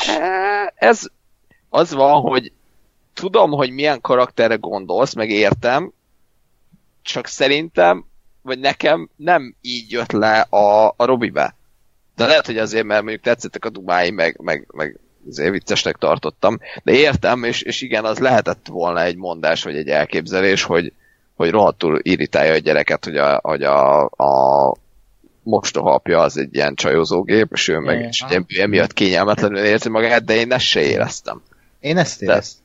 Aha, tehát, hogy, hogy nekem, nekem nem ez volt, nekem a Robi az, ez igen, ez a, ez a típusú ilyen izé, uh, csávó volt, de hogy nekem még nem esett át azon a, a határon, ami mondjuk engem zavart volna, vagy ami, amire azt mondom, hogy ú, igen, itt ez a sekve, és értem, hogy egy gyerek az, az persze, hogy nem tud csajozni bazzi, amikor folyamatosan azt mondja neki ez a produkt, hogy dugtál már meg, tehát értem, amire gondolsz, hmm. csak nekem nem volt meg ez hmm. a, az iránya.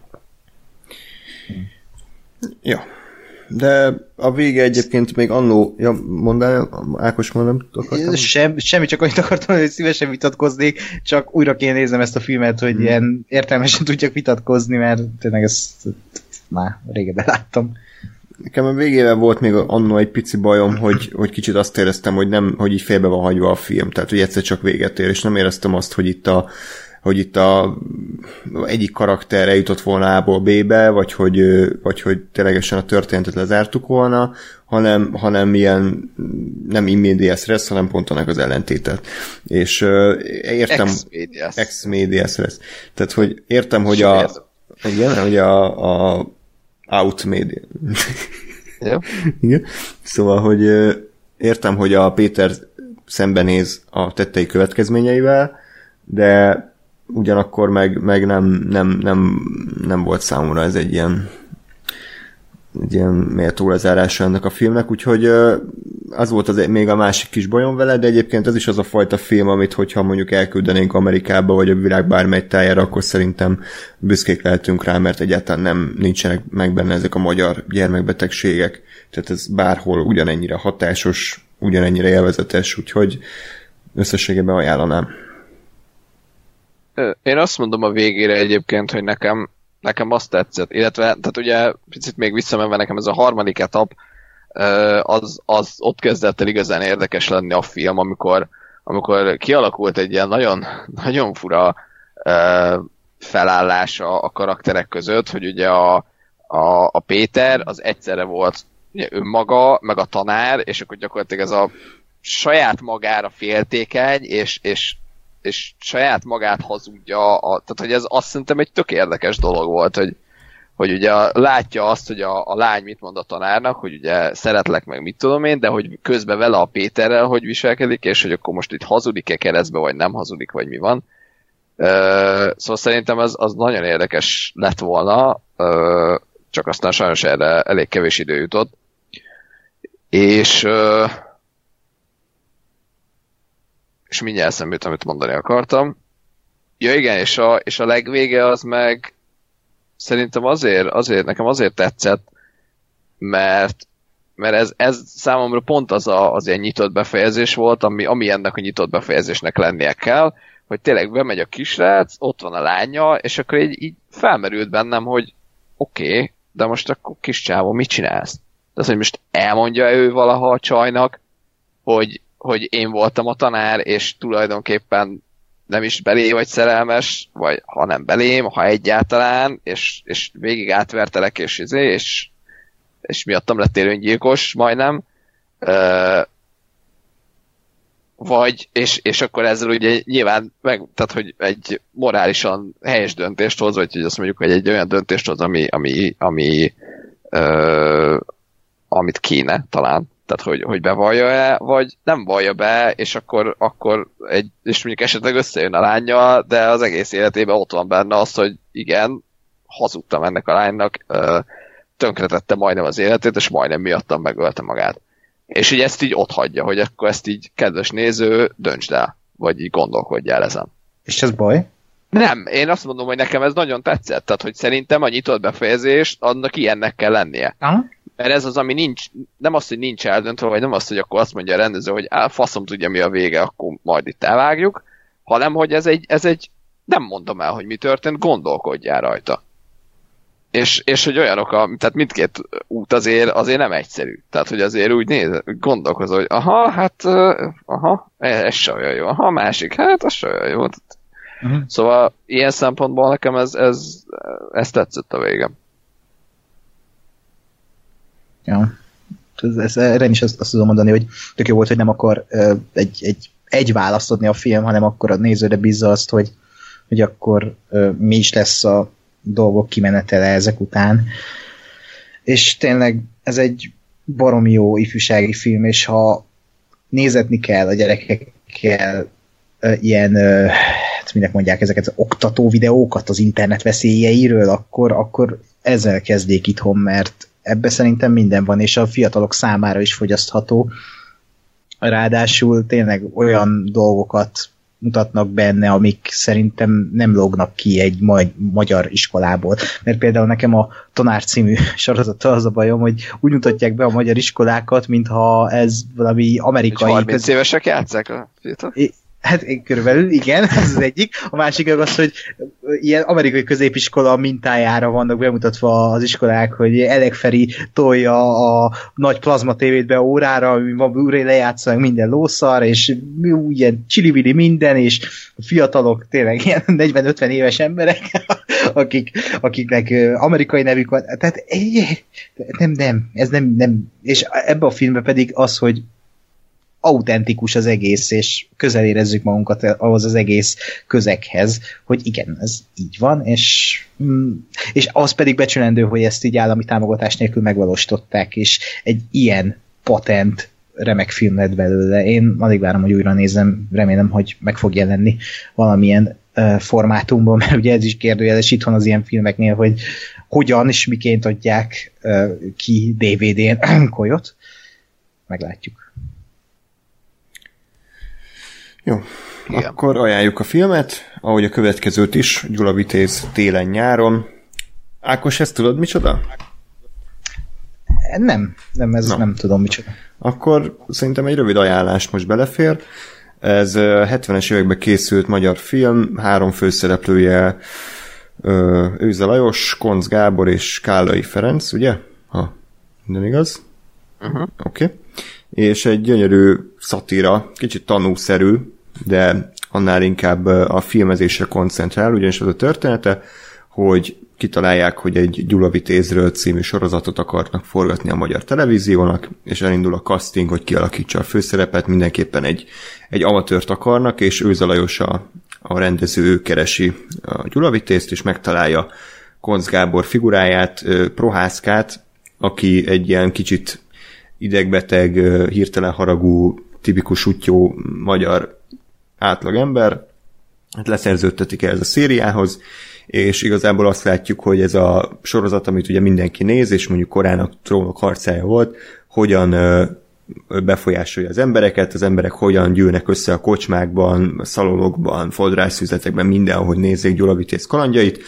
Párhuzamosan látjuk azt, hogy erre hogy reagál ugye a, a politika, tehát hogy a Kálai Ferenc alakította a Magyar Televízió igazgatójának, mikor, hogyan szólnak le odaföntre, hogy mit alakítsanak át a sorozaton, hogy a törököket túl erőszakosnak ábrázolják, úgyhogy ezen finomítani kéne, aztán mihez kezdjenek a főhős figurájával, és ez az egész nagyon ügyesen, nagyon szatirikusan, remek poénokkal van ábrázolva, tényleg olyasmi hangulata, mint a tanulak, nem annyira jó, tehát annyira nem vicces, annyira nem nincs tele aranyköpésekkel, de a színészek azok zseniálisak, a poénok is zseniálisak, és tök jó, hogy ebben a, a filmes kultúrában járunk, hogy látjuk párhuzamosan a forgatást, hogy hogyan készül a Gyula Vitéz, meg az, hogy a Porászka Feri, amikor hazamegy a haverjaihoz, és nézik a kocsmába az aktuális epizódot, akkor a haverjai mennyire beleélik magukat az eseményekbe.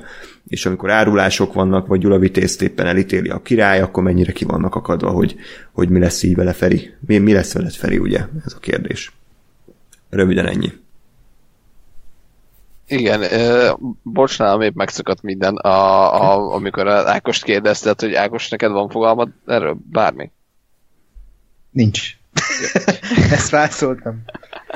Jó, ezt, ezt nem hallottam. Igen, én, Azt volna láttam, mondanom, hogy van.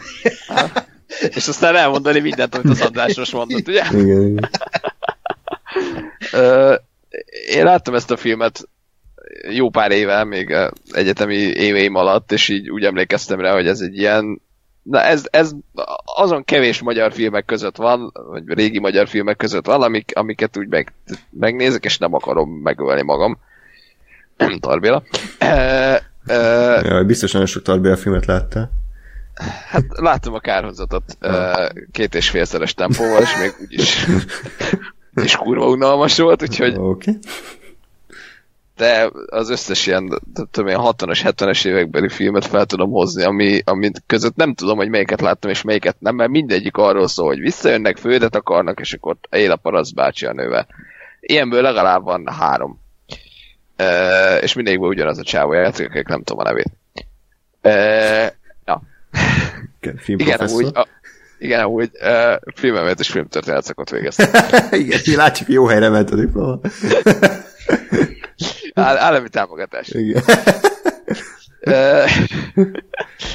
De hogy láttam, láttam ezt a filmet annól, és ez úgy tetszett, hogy, hogy tényleg ilyen jó kis, csípős, uh, uh, szatirikus humor, kicsit azért ugye filmezésbe is belemegy, tök jó, tök érdekes. Uh, és hogy és szerintem ez egy nagyon, tehát ez az egész ilyen uh, fan kultúra, vagy ez a rajongói kultúra, ez ez már itt megjelenik, és, és szerintem ez egy, ez egy tökre előremutató dolog, hogy gyakorlatilag ez most sincs nagyon másként. Jó, nyilván mondjuk nem feltétlenül ugrálnak az emberek most oda a színészhez, hogy jaj, mi lesz veled a sorozatban, de hogy, de hogy pont ez a része megadott egy ilyen, egy ilyen magyar ízt az egésznek, hogy, hogy tényleg így, így ezt abszolút el tudom képzelni, hogy ilyen, ilyen megtörtént, vagy megtörténhetett annak idején. És, és közben meg de látod a, a sorozatot, hogy az is egy ilyen, egy ilyen jó kis magyar trash TV sorozat, hogy tudom én, két deszkából összeeszkábált valami a trón, meg ilyenek.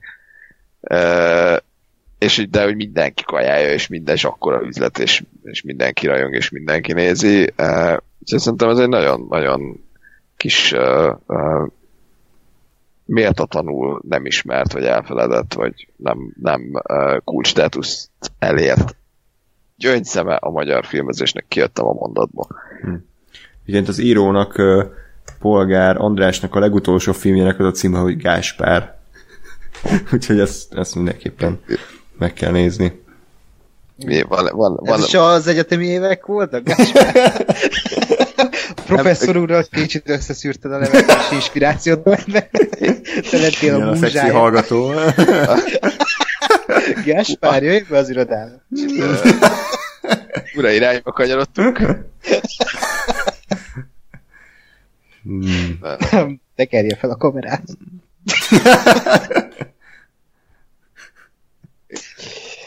Uh, jó.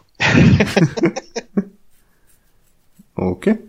Um, ja, úgyhogy, úgyhogy nagyon ajánlom, és egyébként a Gyula Vitéz sorozatnak a főcímzenéje az legalább olyan fülbe mászom, mint az Avengers fő témája, úgyhogy Ákos már csak azért is Abszolút. hallgass meg, és nézd meg a... De tényleg, Ja. most el tudnám dúdolni, de nem akarom elszpoilerezni, úgyhogy, úgyhogy nagyon, nagyon király.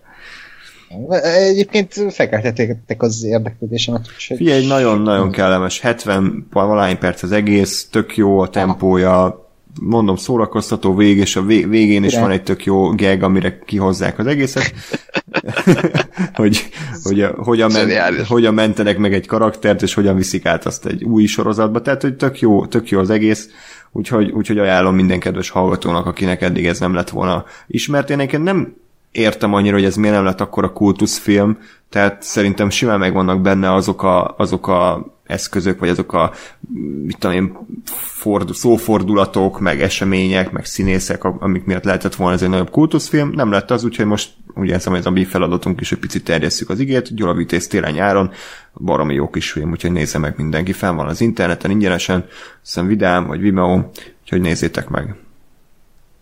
Ingyenesen, vagy legálisan? Vagy ebben most ne menjünk bele. Fent van. Jó.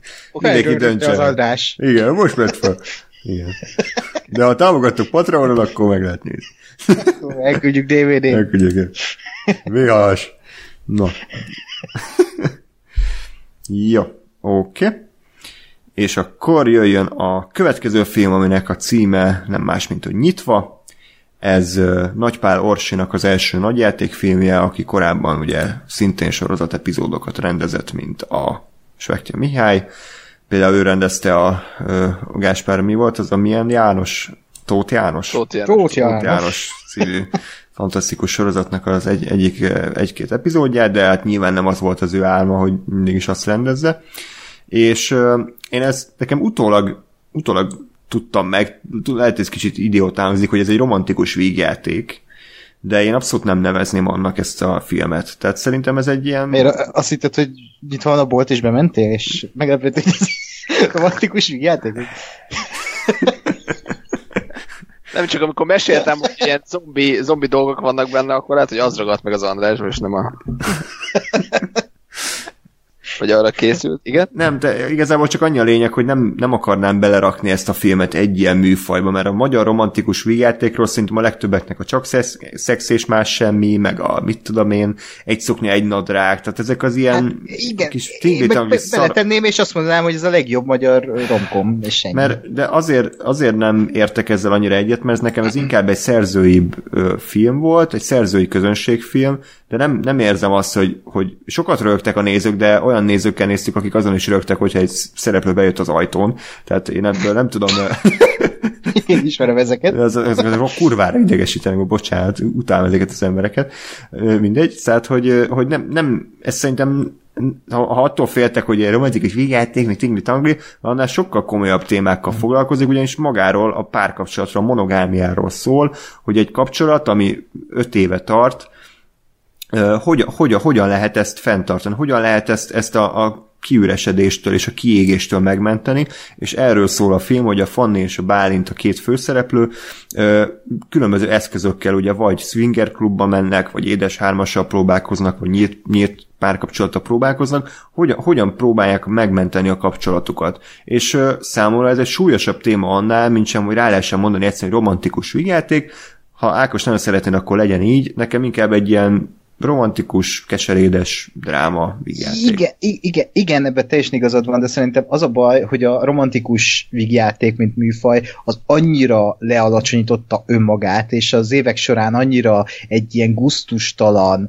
felszínes, uh, műfaján nőtte ki magát, itthon meg pláne, tehát itthon még annak is a legalja, és uh, de ez nekem egy romantikus vígjáték, de ezt ne úgy értsétek, hogy az a, izé, ez a, nem tudom, a doktor szöszi, vagy nem ilyesmi, tehát ez, ez egy, ahogy András mondta, nagyon érett, a baromi ö, okosan nyúl ehhez a témához, és kb. minden jelenten, nem minden jelenten, de hogy így a legtöbb jelenten van valami annyira jó poém, vagy vicc, vagy gag, vagy bármi, ami röhögsz, de közben meg utána jön egy olyan jelent, amin így elgondolkodsz, és így belehúzza, főleg a film második felébe egy belevisz egy ilyen nagyon elgondolkodtató spirálba, és a film, film is aztán tök meglepő módon odafut ki, ahova az emberi várná, és nem is. De ami nekem nagyon tetszett a filmben, hogy minden színész baromi jó volt. Tehát a, a, a Kovács Lehel és a, a, a Radnai Csilla az, az szerintem zseniális főszereplő páros voltak, egyikük jobb volt, mint a másik. Egyik legjobb Rad... magyar filmes pár. Hát igen, igen, és Kovács Lehel azt hiszem ezzel nem kapott mozifilmes főszerepet, és ez volt neki az első, és ez, ez egyébként nem értem, mert imádom a csávot, mm. és ő tényleg egy tök jó filmszínész, Uh, és, De a és tényleg az, is hogy, ez volt az első nagy szerep. Igen, hm. őt meg pláne nem ismertem, tehát ő, őt még máshol nem is láttam, és az, az, hogy ennyire jó volt, az, az meg aztán pláne meglepett. És ahogy a mellékszereplők is, ami tele van ilyen nem, alkategóriás magyar színésszel, uh, de tényleg, ahogy ezt a témát feldolgozza, az, az szerintem uh, most nem azt mondom, hogy magyar filmhez képest ez a hülye hangzik, de hogy bármilyen filmhez képest ez, ez szerintem egy unikum, hogy ez így nyúlt, és ez is olyan, amit a remélem legközelebbnél elmondtunk, hogy, hogy ezt igenis fel lehetne vállalni nemzetközi szinten is, mert ez egy univerzális téma, ez szerintem egy amerikainak is ugyanúgy tud szólni a monogámiáról, mint a magyaroknak, és, és ö, ö, nem lók ki egy jelenet sem és, és például a, van egy ilyen, ami rohadtul tetszett, a buszos, amikor a hmm. buszon van a, hmm. ugye minden robotikus ígéretek van egy ilyen nagy konfliktus a tömeg előtt, és ezt így zseniálisan oldják meg a buszon, és tele van ilyen kis apró jeltekkel, amik, amik, amiket imádtam. És én hál' egy olyan közönségen néztem végig, aki, aki, aki láthatóan imádta ezt a filmet, és így röhögött mindenen, de ezt nem úgy, hogy bejön valaki az ajtón, és azon is röhög, hanem így, ahol röhögni kellett, ott röhögtek, ahol meg így ö, a, valamit mondott a Kovács Tehel, amit nem kellett volna, és akkor így tehát így együtt lélegeztek a filmmel, és e, ez a, ez a, szerintem ez a legjobb közösségi élmény, amikor így együtt lélegzik a közönség a filmen, és ez ilyen volt, és ez még inkább hozzáadott, ezt is korrium az éjszaká láttam, nekem a magyar, magyaros korrium az éjszaká volt idén. E, nagyon, nagyon szerettem, és ez is olyan, hogy addig várom, hogy újra nézem, és remélem, hogy hamarosan kijön a DVD-n vagy Blu-ray-en. Tök, tök jó volt. Én nem tudom egyébként, András, hogy miért mondod, hogy olyan volt a közönség, hogy már mint szarod rögtek, mert szerintem itt pont én is azt éreztem, hogy itt normális volt a közönség, és hát. akkor is az röhögött, amin kellett. Lehet, hogy még a csávót hallottam a Gyula vitézvetítésről, aki... Ja, jó, hát ez egy... Hú. Leült a székre, és jó, üres vászorra. Nem megyünk bele a csávóba. Hát, ő sem megy hát, bele valószínűleg senkibe. Igen? Jó. Igen.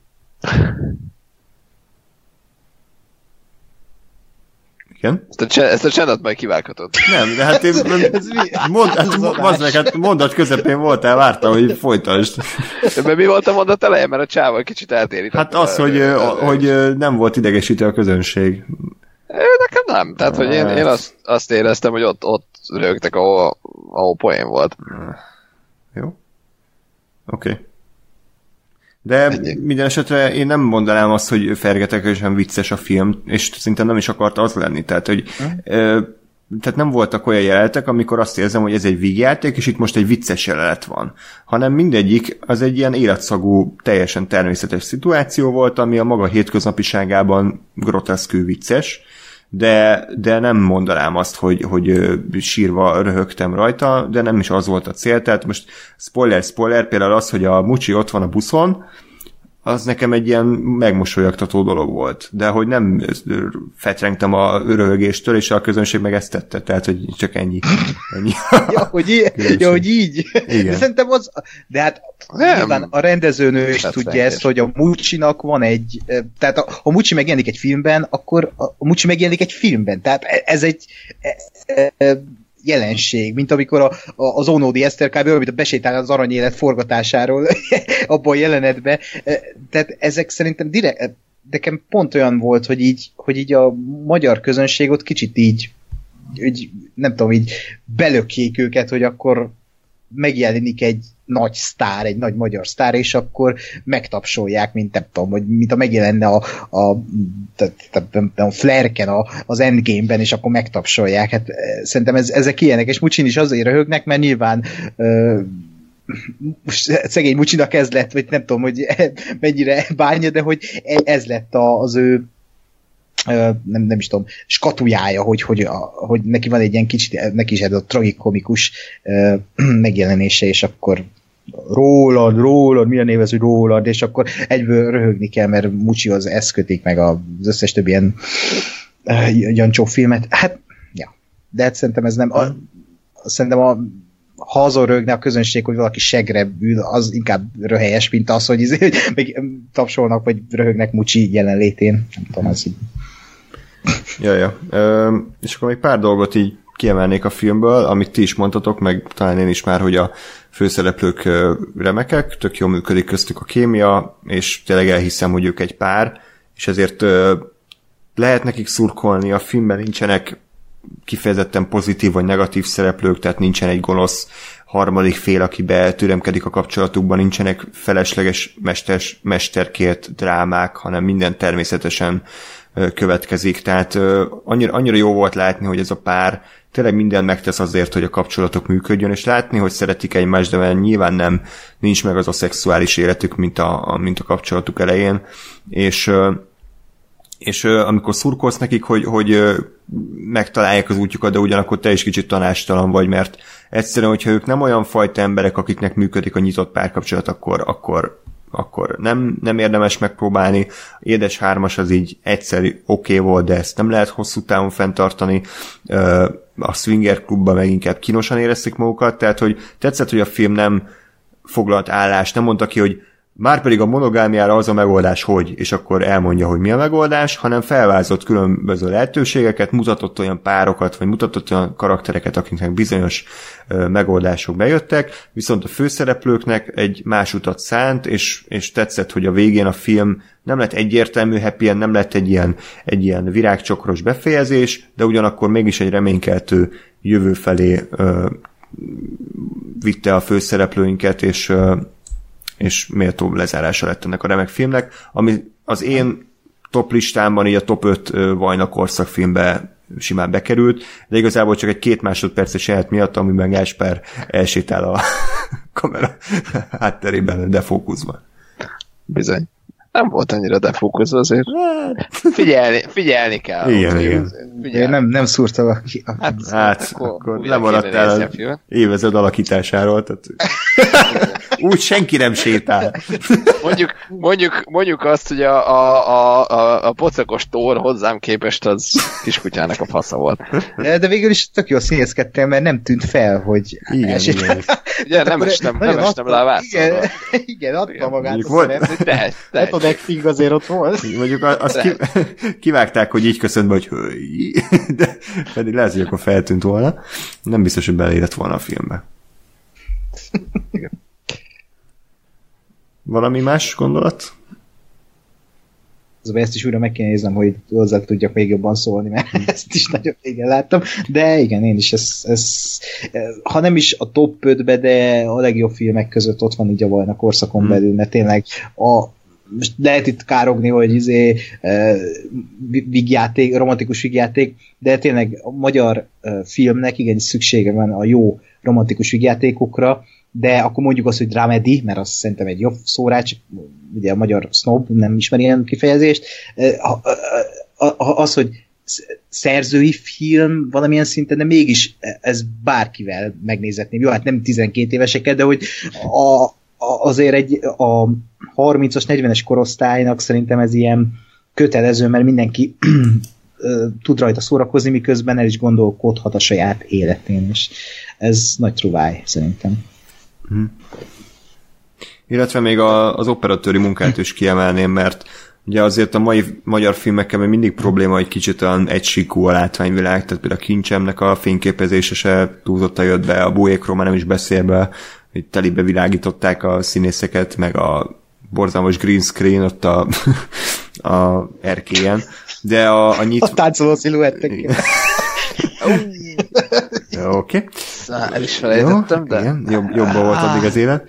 De a, a nyitvában nagyon szépen bevilágított jeleneteket láthatunk, vannak kicsit ilyen álomjelenetek, mm. jók a kameramozgások, tehát szépen igényesen van elkészítve a film, pedig ez aztán tényleg nem igényelte volna, tehát most általában szobákba beszélgetnek színészek, de az is olyan igényesen el van készítve, hogy látható, hogy a rendezőne, meg az operatőr ügyeltek arra, hogy, hogy a képi világ az ne csak abban álljon, abból álljon, hogy a kamera arra fele nézzen, ahol a színész van, és akkor így lehetőleg így legyen benne a képben. Tehát, hogy ennél ennél összetettebb feladatot sikerült elvégezniük, úgyhogy ez is, ez is dobott a film élvezhetőség értékén. Igen. Jó, oké, akkor ez volt a három magyar film, és akkor kicsit átadom nektek a szót. Afterlife, ez a Ricky Gervais sorozata, ugye? Aha. Uh-huh. Jó. Akkor Na, Gásper is látta. Igen, ledaráltam egy tegnap, vagy tegnap előtt, vagy két nap. Milyen király. Te, te prezentált kérlek, mert te, te dobtad be. Igen, hát ez, ez a sorozat, ez talán egy hónapja debütált, két hónapja debütált Netflixen. Hát ugye András elmondta, Ricky Gervaisnek az új sorozata. Aki ismeri a, a humorista munkásságát, az szerintem tudja, mire számítson, de még szerintem az ő munkássághoz képest is ez egy nagyon szentimentális uh, darab, és um, hát végül is egy fickóról szól, akit uh, Ricky Gervais alakít, akinek el, aki elveszíti a feleségét, uh, rákos lesz a felesége és meghal, és ezen túl a fickó ilyen teljesen nihilista, leszarom a világot életmódra vált, ami, amiről szól a sorozat, és kb. ennyi. ő egy újságíró a helyi újságnál, és ez a helyi újság, ez azt jelenti, hogy egy kis kisvárosban van, tehát egy ilyen, nem tudom, szerintem 1200 fős kisvároskában, ahol arról írnak, hogy a babának náci bajusza van, és úgy született meg, de közben nem, mert csak rárajzolta a két szülő filce, és erről kell neki írni az újságot. Tehát ilyen nagyon pitiáner, kispolgári dolgokról írnak ott az újságnál, és ez is már egy, egy ilyen nagyon jó kiinduló alap a karakternek, hogy, hogy így mindenkinek úgy beszóljon ebben a sorozatban, hogy így élvezet nézni. És hát az ő mindennapjait látjuk, ahogy a kutyájával ahogy a kutyáján kívül mindenkit utál, és próbál boldogulni az életben a felesége nélkül, és emellett még meg is akarja magát ölni, de nem megy neki. De amiért én, nagyon imádtam ezt a sorozatot, az az, amiért magát a, a humoristát Ricky Gervais is nagyon szeretem, hogy ő nem latafacázik, ő kimondja a nagy igazságokat az életről, vagy hát amit ő gondol, és én az ő humorával és az ő világlátásával nagyon tudok azonosulni a stand meg a sorozataiba, filmjeibe, és itt is egy eléggé oda mondja a világnak a, az ő az ő ö, hát nem, nem, nem éppen mainstream, és nem éppen ö, PC gondolatait, de épp ezért működik ez a sorozat, mert, mert ennyire őszinte tud lenni, és közben pedig uh, ahova kifut, és szerintem ez nem spoiler, meg nem is igazán lehet spoilerezni ebből a mm, sorozatból, de hogy ahova, ahova kifut, úgy éreztem, hogy ez az ember, ez uh, jobb helyé akarja tenni a világot, és az én világomat sikerült jobb helyé tenni, és szerintem sok embernek a világát is jobb helyé tette, mert uh, teljesen látszik, hogy, hogy neki ez a sorozat egy ilyen terápiás jelleg volt, hogy, hogy végül is önmagába keres végig a hibát, vagy hát mindenki másban is aztán önmagába találja meg ezt a hibát, és szerintem gyönyörűen van prezentálva ez az egész a sorozatban. És akkor arról is beszéljük, hogy zseniálisabb vicces jelenetek vannak az egész sorozatban. A, van egy pszichológus, akit a, a torosz alakít a trónok arcából, meg van az apja, aki meg a, a a Walder Frey, és ő pedig Alzheimeres, és fogalma sincs róla, hogy már mi van, és, és de, de mindent humorral reagál le, és ez, ez annyira jó, tehát egy ilyen nagyon keserédes dramedy ez a sorozat, ami, amit én mindenkivel megnézetnék, aki kicsit szomorkodik, és nem látja értelmét az életnek, mert, mert pont erre van szükség szerintem a világnak néha, hogy, hogy így kicsit belássunk más lelkébe, és tanuljunk abból, hogy, hogy, hogy, hogy, hogy hogyan is lehetne jobb ez a világ, és lehet, hogy nem abból, hogy másokat gyűlölünk. És erről szól szerintem ez a sorozat. Ákos mai túlnap fellépését a dramedy szó támogatta. Igen. Igen, abszolút. Uh, uh, az, amit, amit Ákos elmond, az teljesen megállja a helyét, és uh, és tényleg van egy ilyen nagyon fura kettőssége a sorozatnak, hogy egy valami vicces, meg nagyon jó beszólások, meg nagyon jó jelenetek vannak benne, de kicsit, kicsit az is ilyen kínosan vicces időnként, de hogy ugyanakkor meg tényleg olyan iszonyatosan mély és komoly dolgok is úgy ott vannak, nem is annyira durván kimondva, de ott vannak, amik, amik azért így nem számít az ember. Tehát tényleg az alap, alaphelyzet, hogy a, ugye a csávónak meghal a felesége, ő megpróbál öngyilkos lenni, és aztán tényleg gyakorlatilag csak az, az menti meg, hogy bejön a kutya, és ránéz, és akkor úgy gondol, jó, akkor megetetem inkább a kutyát. És, és aztán ugye elmondja, hogy az, a, az volt az ő világlátása vagy életszemlélete ettől a ponttól, hogy, hogy ő már feladott mindent, és ő eljutott az öngyilkosságig. Vagy hát addig, hogy azt mondja, hogy jó, akkor én megölöm magam. És ugye innen úgy, úgy jött vissza, vagy ebből úgy, úgy jött ki, hogy azt mondta, hogy, hogy jó, hát megpróbálom, hogy mi lesz, és ha nem jön össze, akkor, akkor még mindig ott van az öngyilkosság, ami még mindig egy, egy olyan, egy, tehát az, egy, az, így visszatok menni, az úgy ott van. Uh, és, és hogy azért ez egy, ez egy nagyon, nagy, nagyon durva, uh, nagyon kemény gondolat szerintem, hogy, hogy, hogy ez így, az így ott van. Hogy, hogy tényleg ez a csávó, ez honnan, honnan indult, vagy mi az ő uh, uh, eredet története, vagy eredete úgymond. Aha. És aztán, hogy ebből, ebből eljut oda, hogy, hogy azt mondja, hogy igen, igazából van értelme. Bocsánat, van értelme, hogy éljek, mert hogyha egy kicsit kicsit jobbá tudom tenni valaki másnak az életét, vagy a világot, akkor, akkor már lehet, hogy megéri uh, életben maradni, és ez, ez most egy kicsit lehet, hogy így nyálasan hangzik, vagy ilyen nagyon uh, uh, hollywoodiasan, de, de valahogy hogy nem így adja elő a, a sorozat maga, hanem azért tényleg olyan, olyan elegáns és, és olyan móddal, amire azt mondod, hogy igen. És lehet, hogy, lehet, hogy tényleg azért, mert, mert, mert ami előtte van, az, az annyira tényleg a, a, a lehető legmélyebben van ez a, ez a, az a figura, hogy, hogy onnan hiteles, és onnan elhiszed, amikor érted, nem az a életed drámája, hogy nem tudom én, kék a függöny, és nem zöld. Tehát, hmm. hanem, hanem tényleg, tényleg gyakorlatilag nem mondom, hogy, hogy na jó, na, na igen. igen, ez nagyon, én úgy éreztem, hogy nagyon személyes, és ez se, tehát nem egy mozgalmas amerikai dráma, ez tényleg egy, érződik rajta az angolság, érződik rajta, hogy ez egy életszakaszt mutat be, és egyébként nem is hosszú a sorozat, hat részes és fél órás részek vannak belőle, úgyhogy egy három órás film, ez a, ez a, ez a dramedy.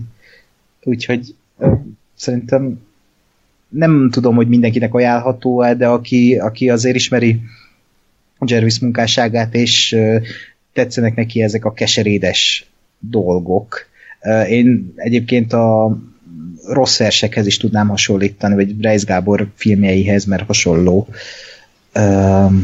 hangulatot ad. Ez, ez a kicsit cinikus, nihilista, de mégis sokat mondó, mély alkotás. Úgyhogy szerintem mindenki, mindenki próbálkozzon meg vele, mert most három óra három órás sorozat nem sok, és már készül a második évad, hál' Isten.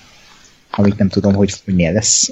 Én, én mondjuk a második évadot nem, nem tudom, hogy ez kell-e, vagy mi lesz, vagy... E, igen.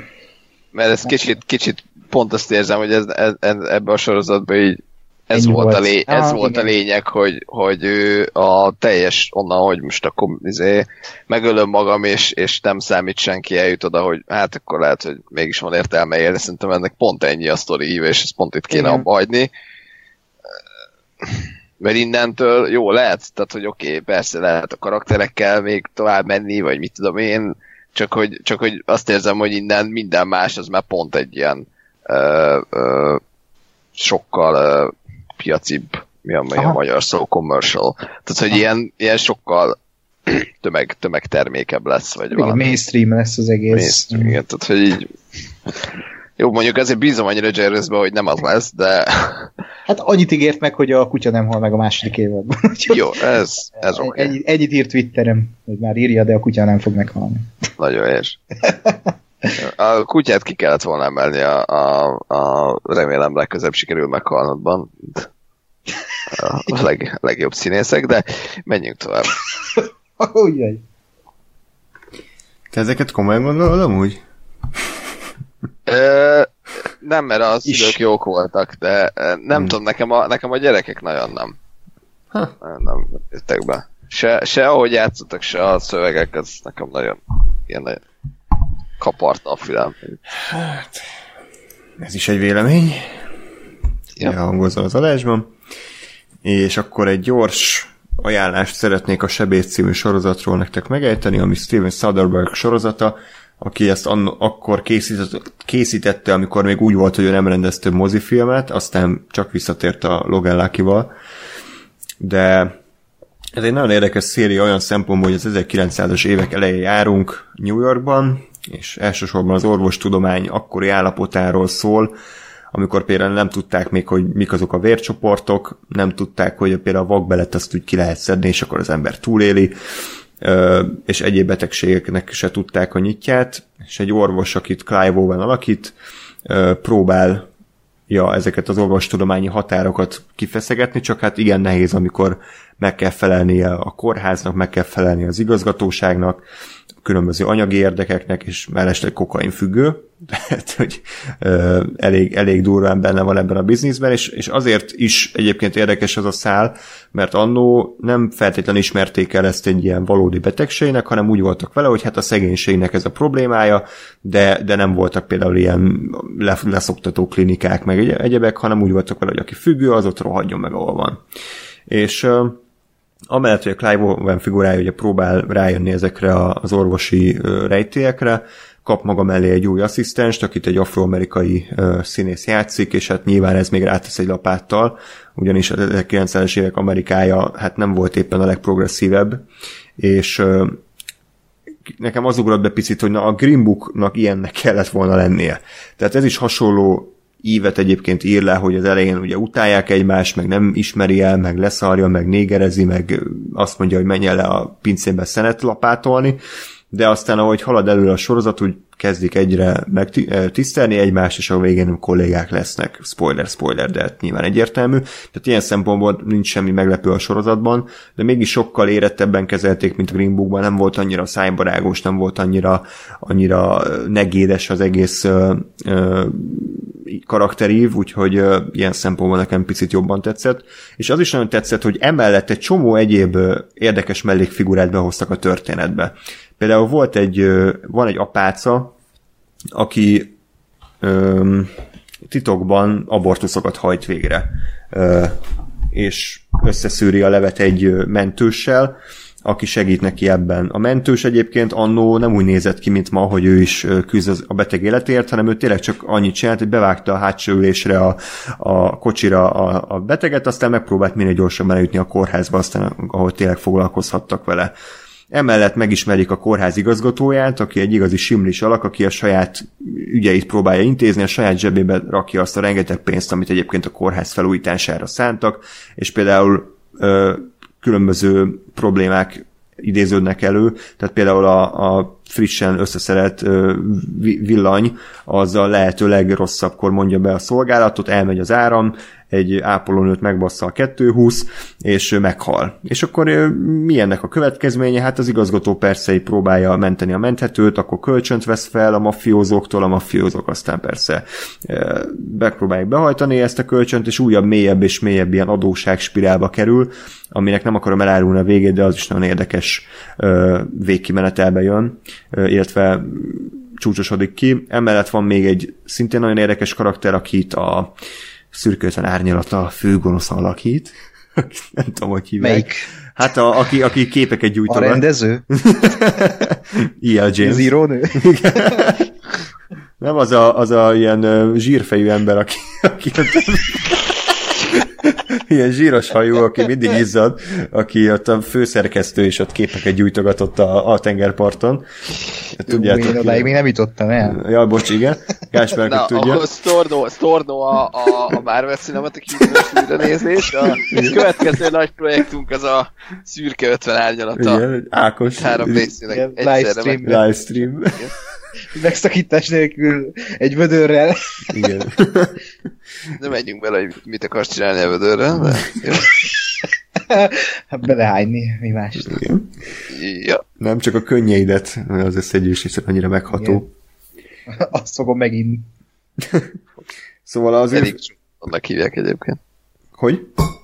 Eric Johnson. Eric Johnson figurája is egyébként nagyon érdekes, mert ö, ugye nyilván az ő, ő várta, hogy őt nevezze majd ki a Thackeray Clive Owen figurája a kollégájának, de amikor bejön a fekete színész, a fekete karakter, azt hiszem Edwardsnak hívják, akkor ő mellékvágára kerül, és hát előjönnek a rasszista énjei, de közben meg őt is meg lehet érteni, hiszen iszonyatosan feszült, hiszen a felesége ö, beleőrült abba, hogy meghalt az újszülött csecsemőjük, és, ö, és magukhoz fogadnak egy, egy árva csecsemőt, akivel aztán szintén történik valami negatív, tehát azt tetszik a sorozatban, hogy minden karakter többdimenziós, mindenkinek vannak motivációi, érthető, érthető figurája, és kicsit az esztétikáról is beszélnek, mert az is érdekes, ugye Soderbergh szokásához híven ismét ő, ő volt az operatőre a sorozatnak, és egyébként az összes részt ő rendezte, a tíz részes, ha, ha jól emlékszem.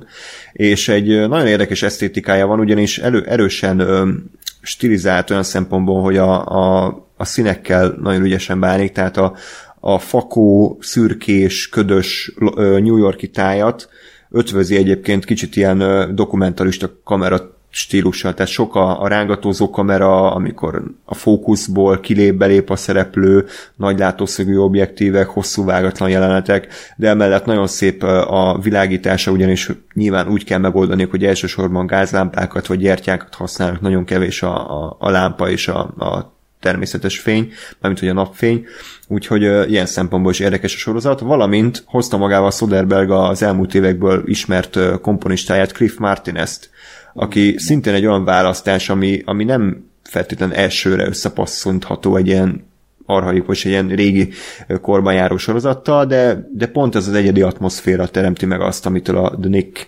eredetileg magyarul a sebész egy egyedi élményé válik. Úgyhogy Érdekes egyébként, nagyon brutális, tehát, tehát itt tél, tényleg belemennek abba, hogyha valakinek felvágják a gyomrát, és, és abba turkálnak, akkor egy premier pláma mutatják, de, de én nem érzem azt, hogy öncélú, mert, mert pont kell ez a fajta naturalizmus ahhoz, hogy értsük, hogy hogy működik az emberi test, hogy, hogy mit, hogy bírják ezek az orvosok, nem csoda, hogy a fele az drogfüggő, alkoholista, és hogy tényleg mennyi áldozatot kellett hozni azért, hogy ma mi túléljünk mondjuk egy vakbélműtétet. Tehát ezek azok a dolgok, amikre nem gondolnánk minden nap, de ahhoz, hogy ez megtörténhessen, ahhoz nagyon sok embernek áldozatot kellett hoznia, és ezt a sorozat nagyon érzékletesen és ügyesen mutatta be. A második évadát még nem láttam, az még folyamatban van, de mindenképpen meg fogom nézni. Az első évadot pedig tényleg nagyon ajánlom. De térj a lényegre, milyen volt Eve Hewson? Hát legalább olyan jó volt, mint a Robin Hoodban. Tehát ez a, a baba fejjel előrenézés technikáját az zseniálisan alkalmazta. Egy, egy pozitívumot tudok mondani, ha jól tudom, akkor ő ír, vagy, vagy tehát valami Hát, vagy olvas. Ú, ez sose, sose hallottuk ezt a poént. De, de tök jó ilyen, ilyen rednek akcentussal beszélt, tehát az meggyőző volt, ilyen így beszélt, de ezen kívül az arcjátékára hát nincsenek szavak, mintha így érzéstelenítették volna az arcizmait, és ezért nem, nem tudta őket mozgatni, úgyhogy ő az, az igazi negatívum a sorozatnak, hogy egy igen fontos kiemelt mellékszereplő, egy, egy ápolónőt alakít, de hát rettenetes. Okay. Nem lehet, hogy arról szól, hogy ő meg a, a, a Botoxnak a, az első, és ezért de, nem az de, de, de igen, biztos. Mert mindegy tudom. Igen. Ja, van még esetleg valami kérdés? Ennyi. Két évados, ugye? Két, igen, két évados. Hm régóta a listámon van. Az orvosi témája miatt annyira nem, nem akartam még úgy belevágni, mert nem annyira szeretem én ezeket az orvosos uh, tematikájú sorozatokat, de le, e, ebbe Soderberg miatt, meg Clive Owen miatt akartam belevágni, meg hallgattam már a zenét, és az iszonyú tetszett, hogy ilyen teljesen elektronikus, és nem Igen. tudtam elképzelni, hogy hogy illik bele ebbe a környezetbe, úgyhogy nagyon kíváncsi vagyok, hogy hmm. gondolom megvan ez a tipikus Soderberges látványvilága, ami csak rá jellemző. Úgyhogy... Hát nem tudom, tehát azért például ezt hmm. összehasonlítani egy Ocean's Eleven-nel, tehát mintha két totál külön embert csinálná. Aha. Tehát, hogy szerintem a Soderbergnek is vannak különböző stílusai, és akkor ez az egyik a sok közül. Tehát nem, annyira nincs meg. Tehát nincs narancsárga szűrő. nincs, nincs, nincs narancsárga sülő, vagy sülő, szűrő, meg ilyen csillogó öltönyök, tehát az nincs meg benne, de... Ja, meg George Clooney. Lehet, hogy egy hulla voltak itt a háttérben. Soderberg karrierje egy mondatban ennyi. nem, De úgyis. Nem, szerintem az ő karrierjében az Oceans filmek az pont, hogy a kivétel, ugye? Tehát hát az a mainstream, mm. igen, ugye kapja a pénzt kb. Abszolút. És egyébként ugyanazt a, ugyanazok az írók csinálták az összes epizódot, tehát ettől, ettől tényleg olyan, mint egy 10 órás filmet nézze az ember, úgyhogy, úgyhogy király volt. Ajánlom még egyszer. A sebész. Jó, és akkor az adás klímaxa, climax következzen Ákos tollából. Igen. Vagy magyar címén extázis. Ez Gáspár Noénak a, a legújabb filmje, amit uh, talán ugye a 150. adás chatben is kérdeztek még. Pillanat. Igen, még egyszer, a, Gá- a Dramedy mellett a Gáspár a másik. Nem, az egy dolog.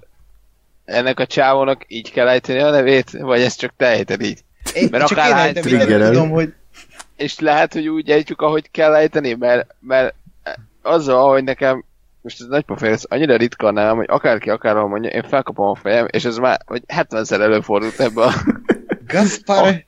Akár, mert arra nem figyelek, akkor, akkor nem figyelek, amíg beszélsz, de hogyha a nevemet mondod, akkor muszáj figyelni, Aha. és közben meg nem rólam beszélsz, úgyhogy igazából nem kéne figyelni, csak érted? Annyit tudok, hogy Noé új film. Jó, akkor nem, nem, nem tudom egyébként, mert egy argentin rendező a Gaspar Noé. Jó, hát valószínűleg nem Gáspárnak hívják a Dél-Amerikában a, a nevét. Gáspár! nem, tehát ez a rendez, nem tudom, biztos mindenki ismeri, ha így névről nem is csinálta a Visszafordíthatatlan című filmet, vagy az Enter the Void. Ő egy, hát provokatőr filmrendező, mindig provokálni akarja a nézőket, és az egyik ilyen nagy kézjegye, hogy olyanok a filmje, mint a belennél szívva. És a Climax az az hát egy olyan élmény, amit sose fogok elfelejteni. Egy francia klubban játszódik, egy táncos csoportot követünk végig, és a film már konkrétan úgy nyit, hogy lepereg a vége főcím, és utána negyed órán keresztül egy kis tévéképernyőjén azt látjuk, hogy akik a szereplők, azokkal egy ilyen interjú készült a film előtt, hogy őket ők miért táncolnak, vagy ő, ő, ők mi, mi, mi, mi, mit találnak meg a táncban, és ezt így negyed órán keresztül mutatja a rendező, és iszonyat uh, unalmassá válik, és ilyen gyötrelmessé, uh, ami, ami rendezői koncepció, és ez, ez imádtam egyébként, hogy ennyire utáltam ezt a negyed órát, hogy, hogy tényleg amikor az emberek így elkezdenek pofázni a, a, a táncról, vagy bármire, amit szeretnek, és akkor jaj, hát azzal tudom kifejezni az érzéseimet, és akkor negyed órán keresztül, nem tudom, 20 különböző embertől hallod hasonló, hall, hall, hasonló dolgokat, és ez így, Oh. És akkor ezután indul be a, a film egy klubban, és egy ilyen negyedórás, ecsnittes, hatalmas, gigász táncjelenetől kezdődik, ami az év egyik legjobb jelenete, eszméletlen jó, azt nézze meg mindenki, a filmet nem is nézitek meg. És utána aztán uh, elkezdenek beszélgetni a szereplők, hogy ki kit dugna meg, hogyan, ilyen megint csak ezt túljáratja a rendező, megint elidegenít minket a szereplőktől, és akkor egyszer csak valaki LSD csempész a, az italba, és mindenki e, úgymond beszív, e, és a, az LSD rabja lesz, és itt kb. most járunk ugye a 100 percből a 45. percnél, elindul a főcíme a filmnek, kijön a film címe, és elkezdődik a, a, a, a, a pokoljárás. Tehát ilyenkor leszállunk az alvilágba, és olyan, mint amikor nem sose szívtam meg semmi ilyet nem szedtem, de úgy éreztem, mintha így 45 percen keresztül belettem volna szívva, és leszálltam volna az alvilágba az ördögök közé. A film második fele, ez a 40 per, közel 40 perc, ez vágatlan, és azt mutatja be, hogy ezek az emberek magukból kifordulva hát nem emberi dolgot tesznek, az erőszak az egyre nagyobb lesz itt ebben a, a klubban, és egymással mindent csinálnak, kivetköznek magukból, a tánc a háttérben folyamatosan megy, tehát már önmagában az, a tánc, ahogy táncolnak, az is olyan kifejező, hogy ilyen, már, már ilyen ö, szektás jellege lesz az egésznek, és ö, ö, egyszerűen elmondhatatlanul szürreális, kellemetlen, feszengető érzés végigkövetni ezt az egész ö, hát ilyen alvilági túrát, amiben a szereplők részt vesznek, és ahol a, a, film eljut. Uh, a film folyamán bezárnak egy kisgyereket, aki szintén LSD-t szív, vagy LSD-t fogyaszt a, a, a, a villanyszekrény mellé, bezárja az anyja, aki be van lsd tehát ilyen kellemes jelentek vannak benne, és egyszerűen úgy rátelepszik az emberre ez, a, ez az egész ilyen, nem is tudom, ez a túlvilági, démoni hangulat, hogy én még mindig hatása alatt vagyok, mert pár, pár napja láttam, de, de így nehezen is tudok róla beszélni, mert tényleg egy nagyon, nagyon erős film, ami, ami nem mindenkinek ajánlott, de aki szereti az ilyen bátrabb szerzői filmeket, a, a, annak mindenképpen ajánlotta megnézése, mert egy nagyon érdekes gondolatot sugal, vagy legalábbis nekem ez az egyik, hogy ugye amikor az ember valamilyen szert fogyaszt, akkor azt szokták mondani, hogy kihozza a valódi ényét, és amikor az ember önmagából kifordul, és tényleg csak így ilyen vergődő emberi alakokat lát, és egymással erőszakoskodnak, nyalogatják egymást, dö, dö, dö, hogy akkor valójában lehet, hogy az ember igazi énye tényleg megjelenik, és, ilyen a társadalom, csak éppen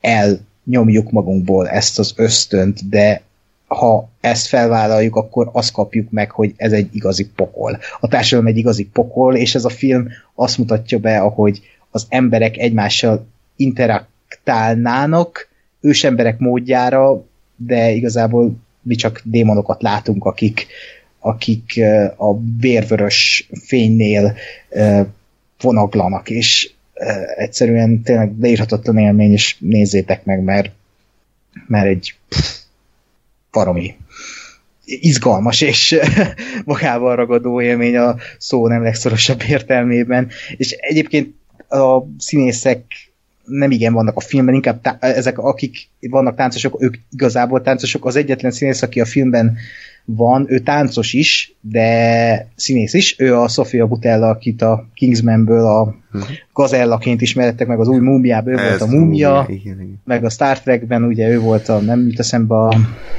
majd a Gáspár biztos tudja, a fehér csaja mindenen túl van. Biztos tudja. hát azt mondom.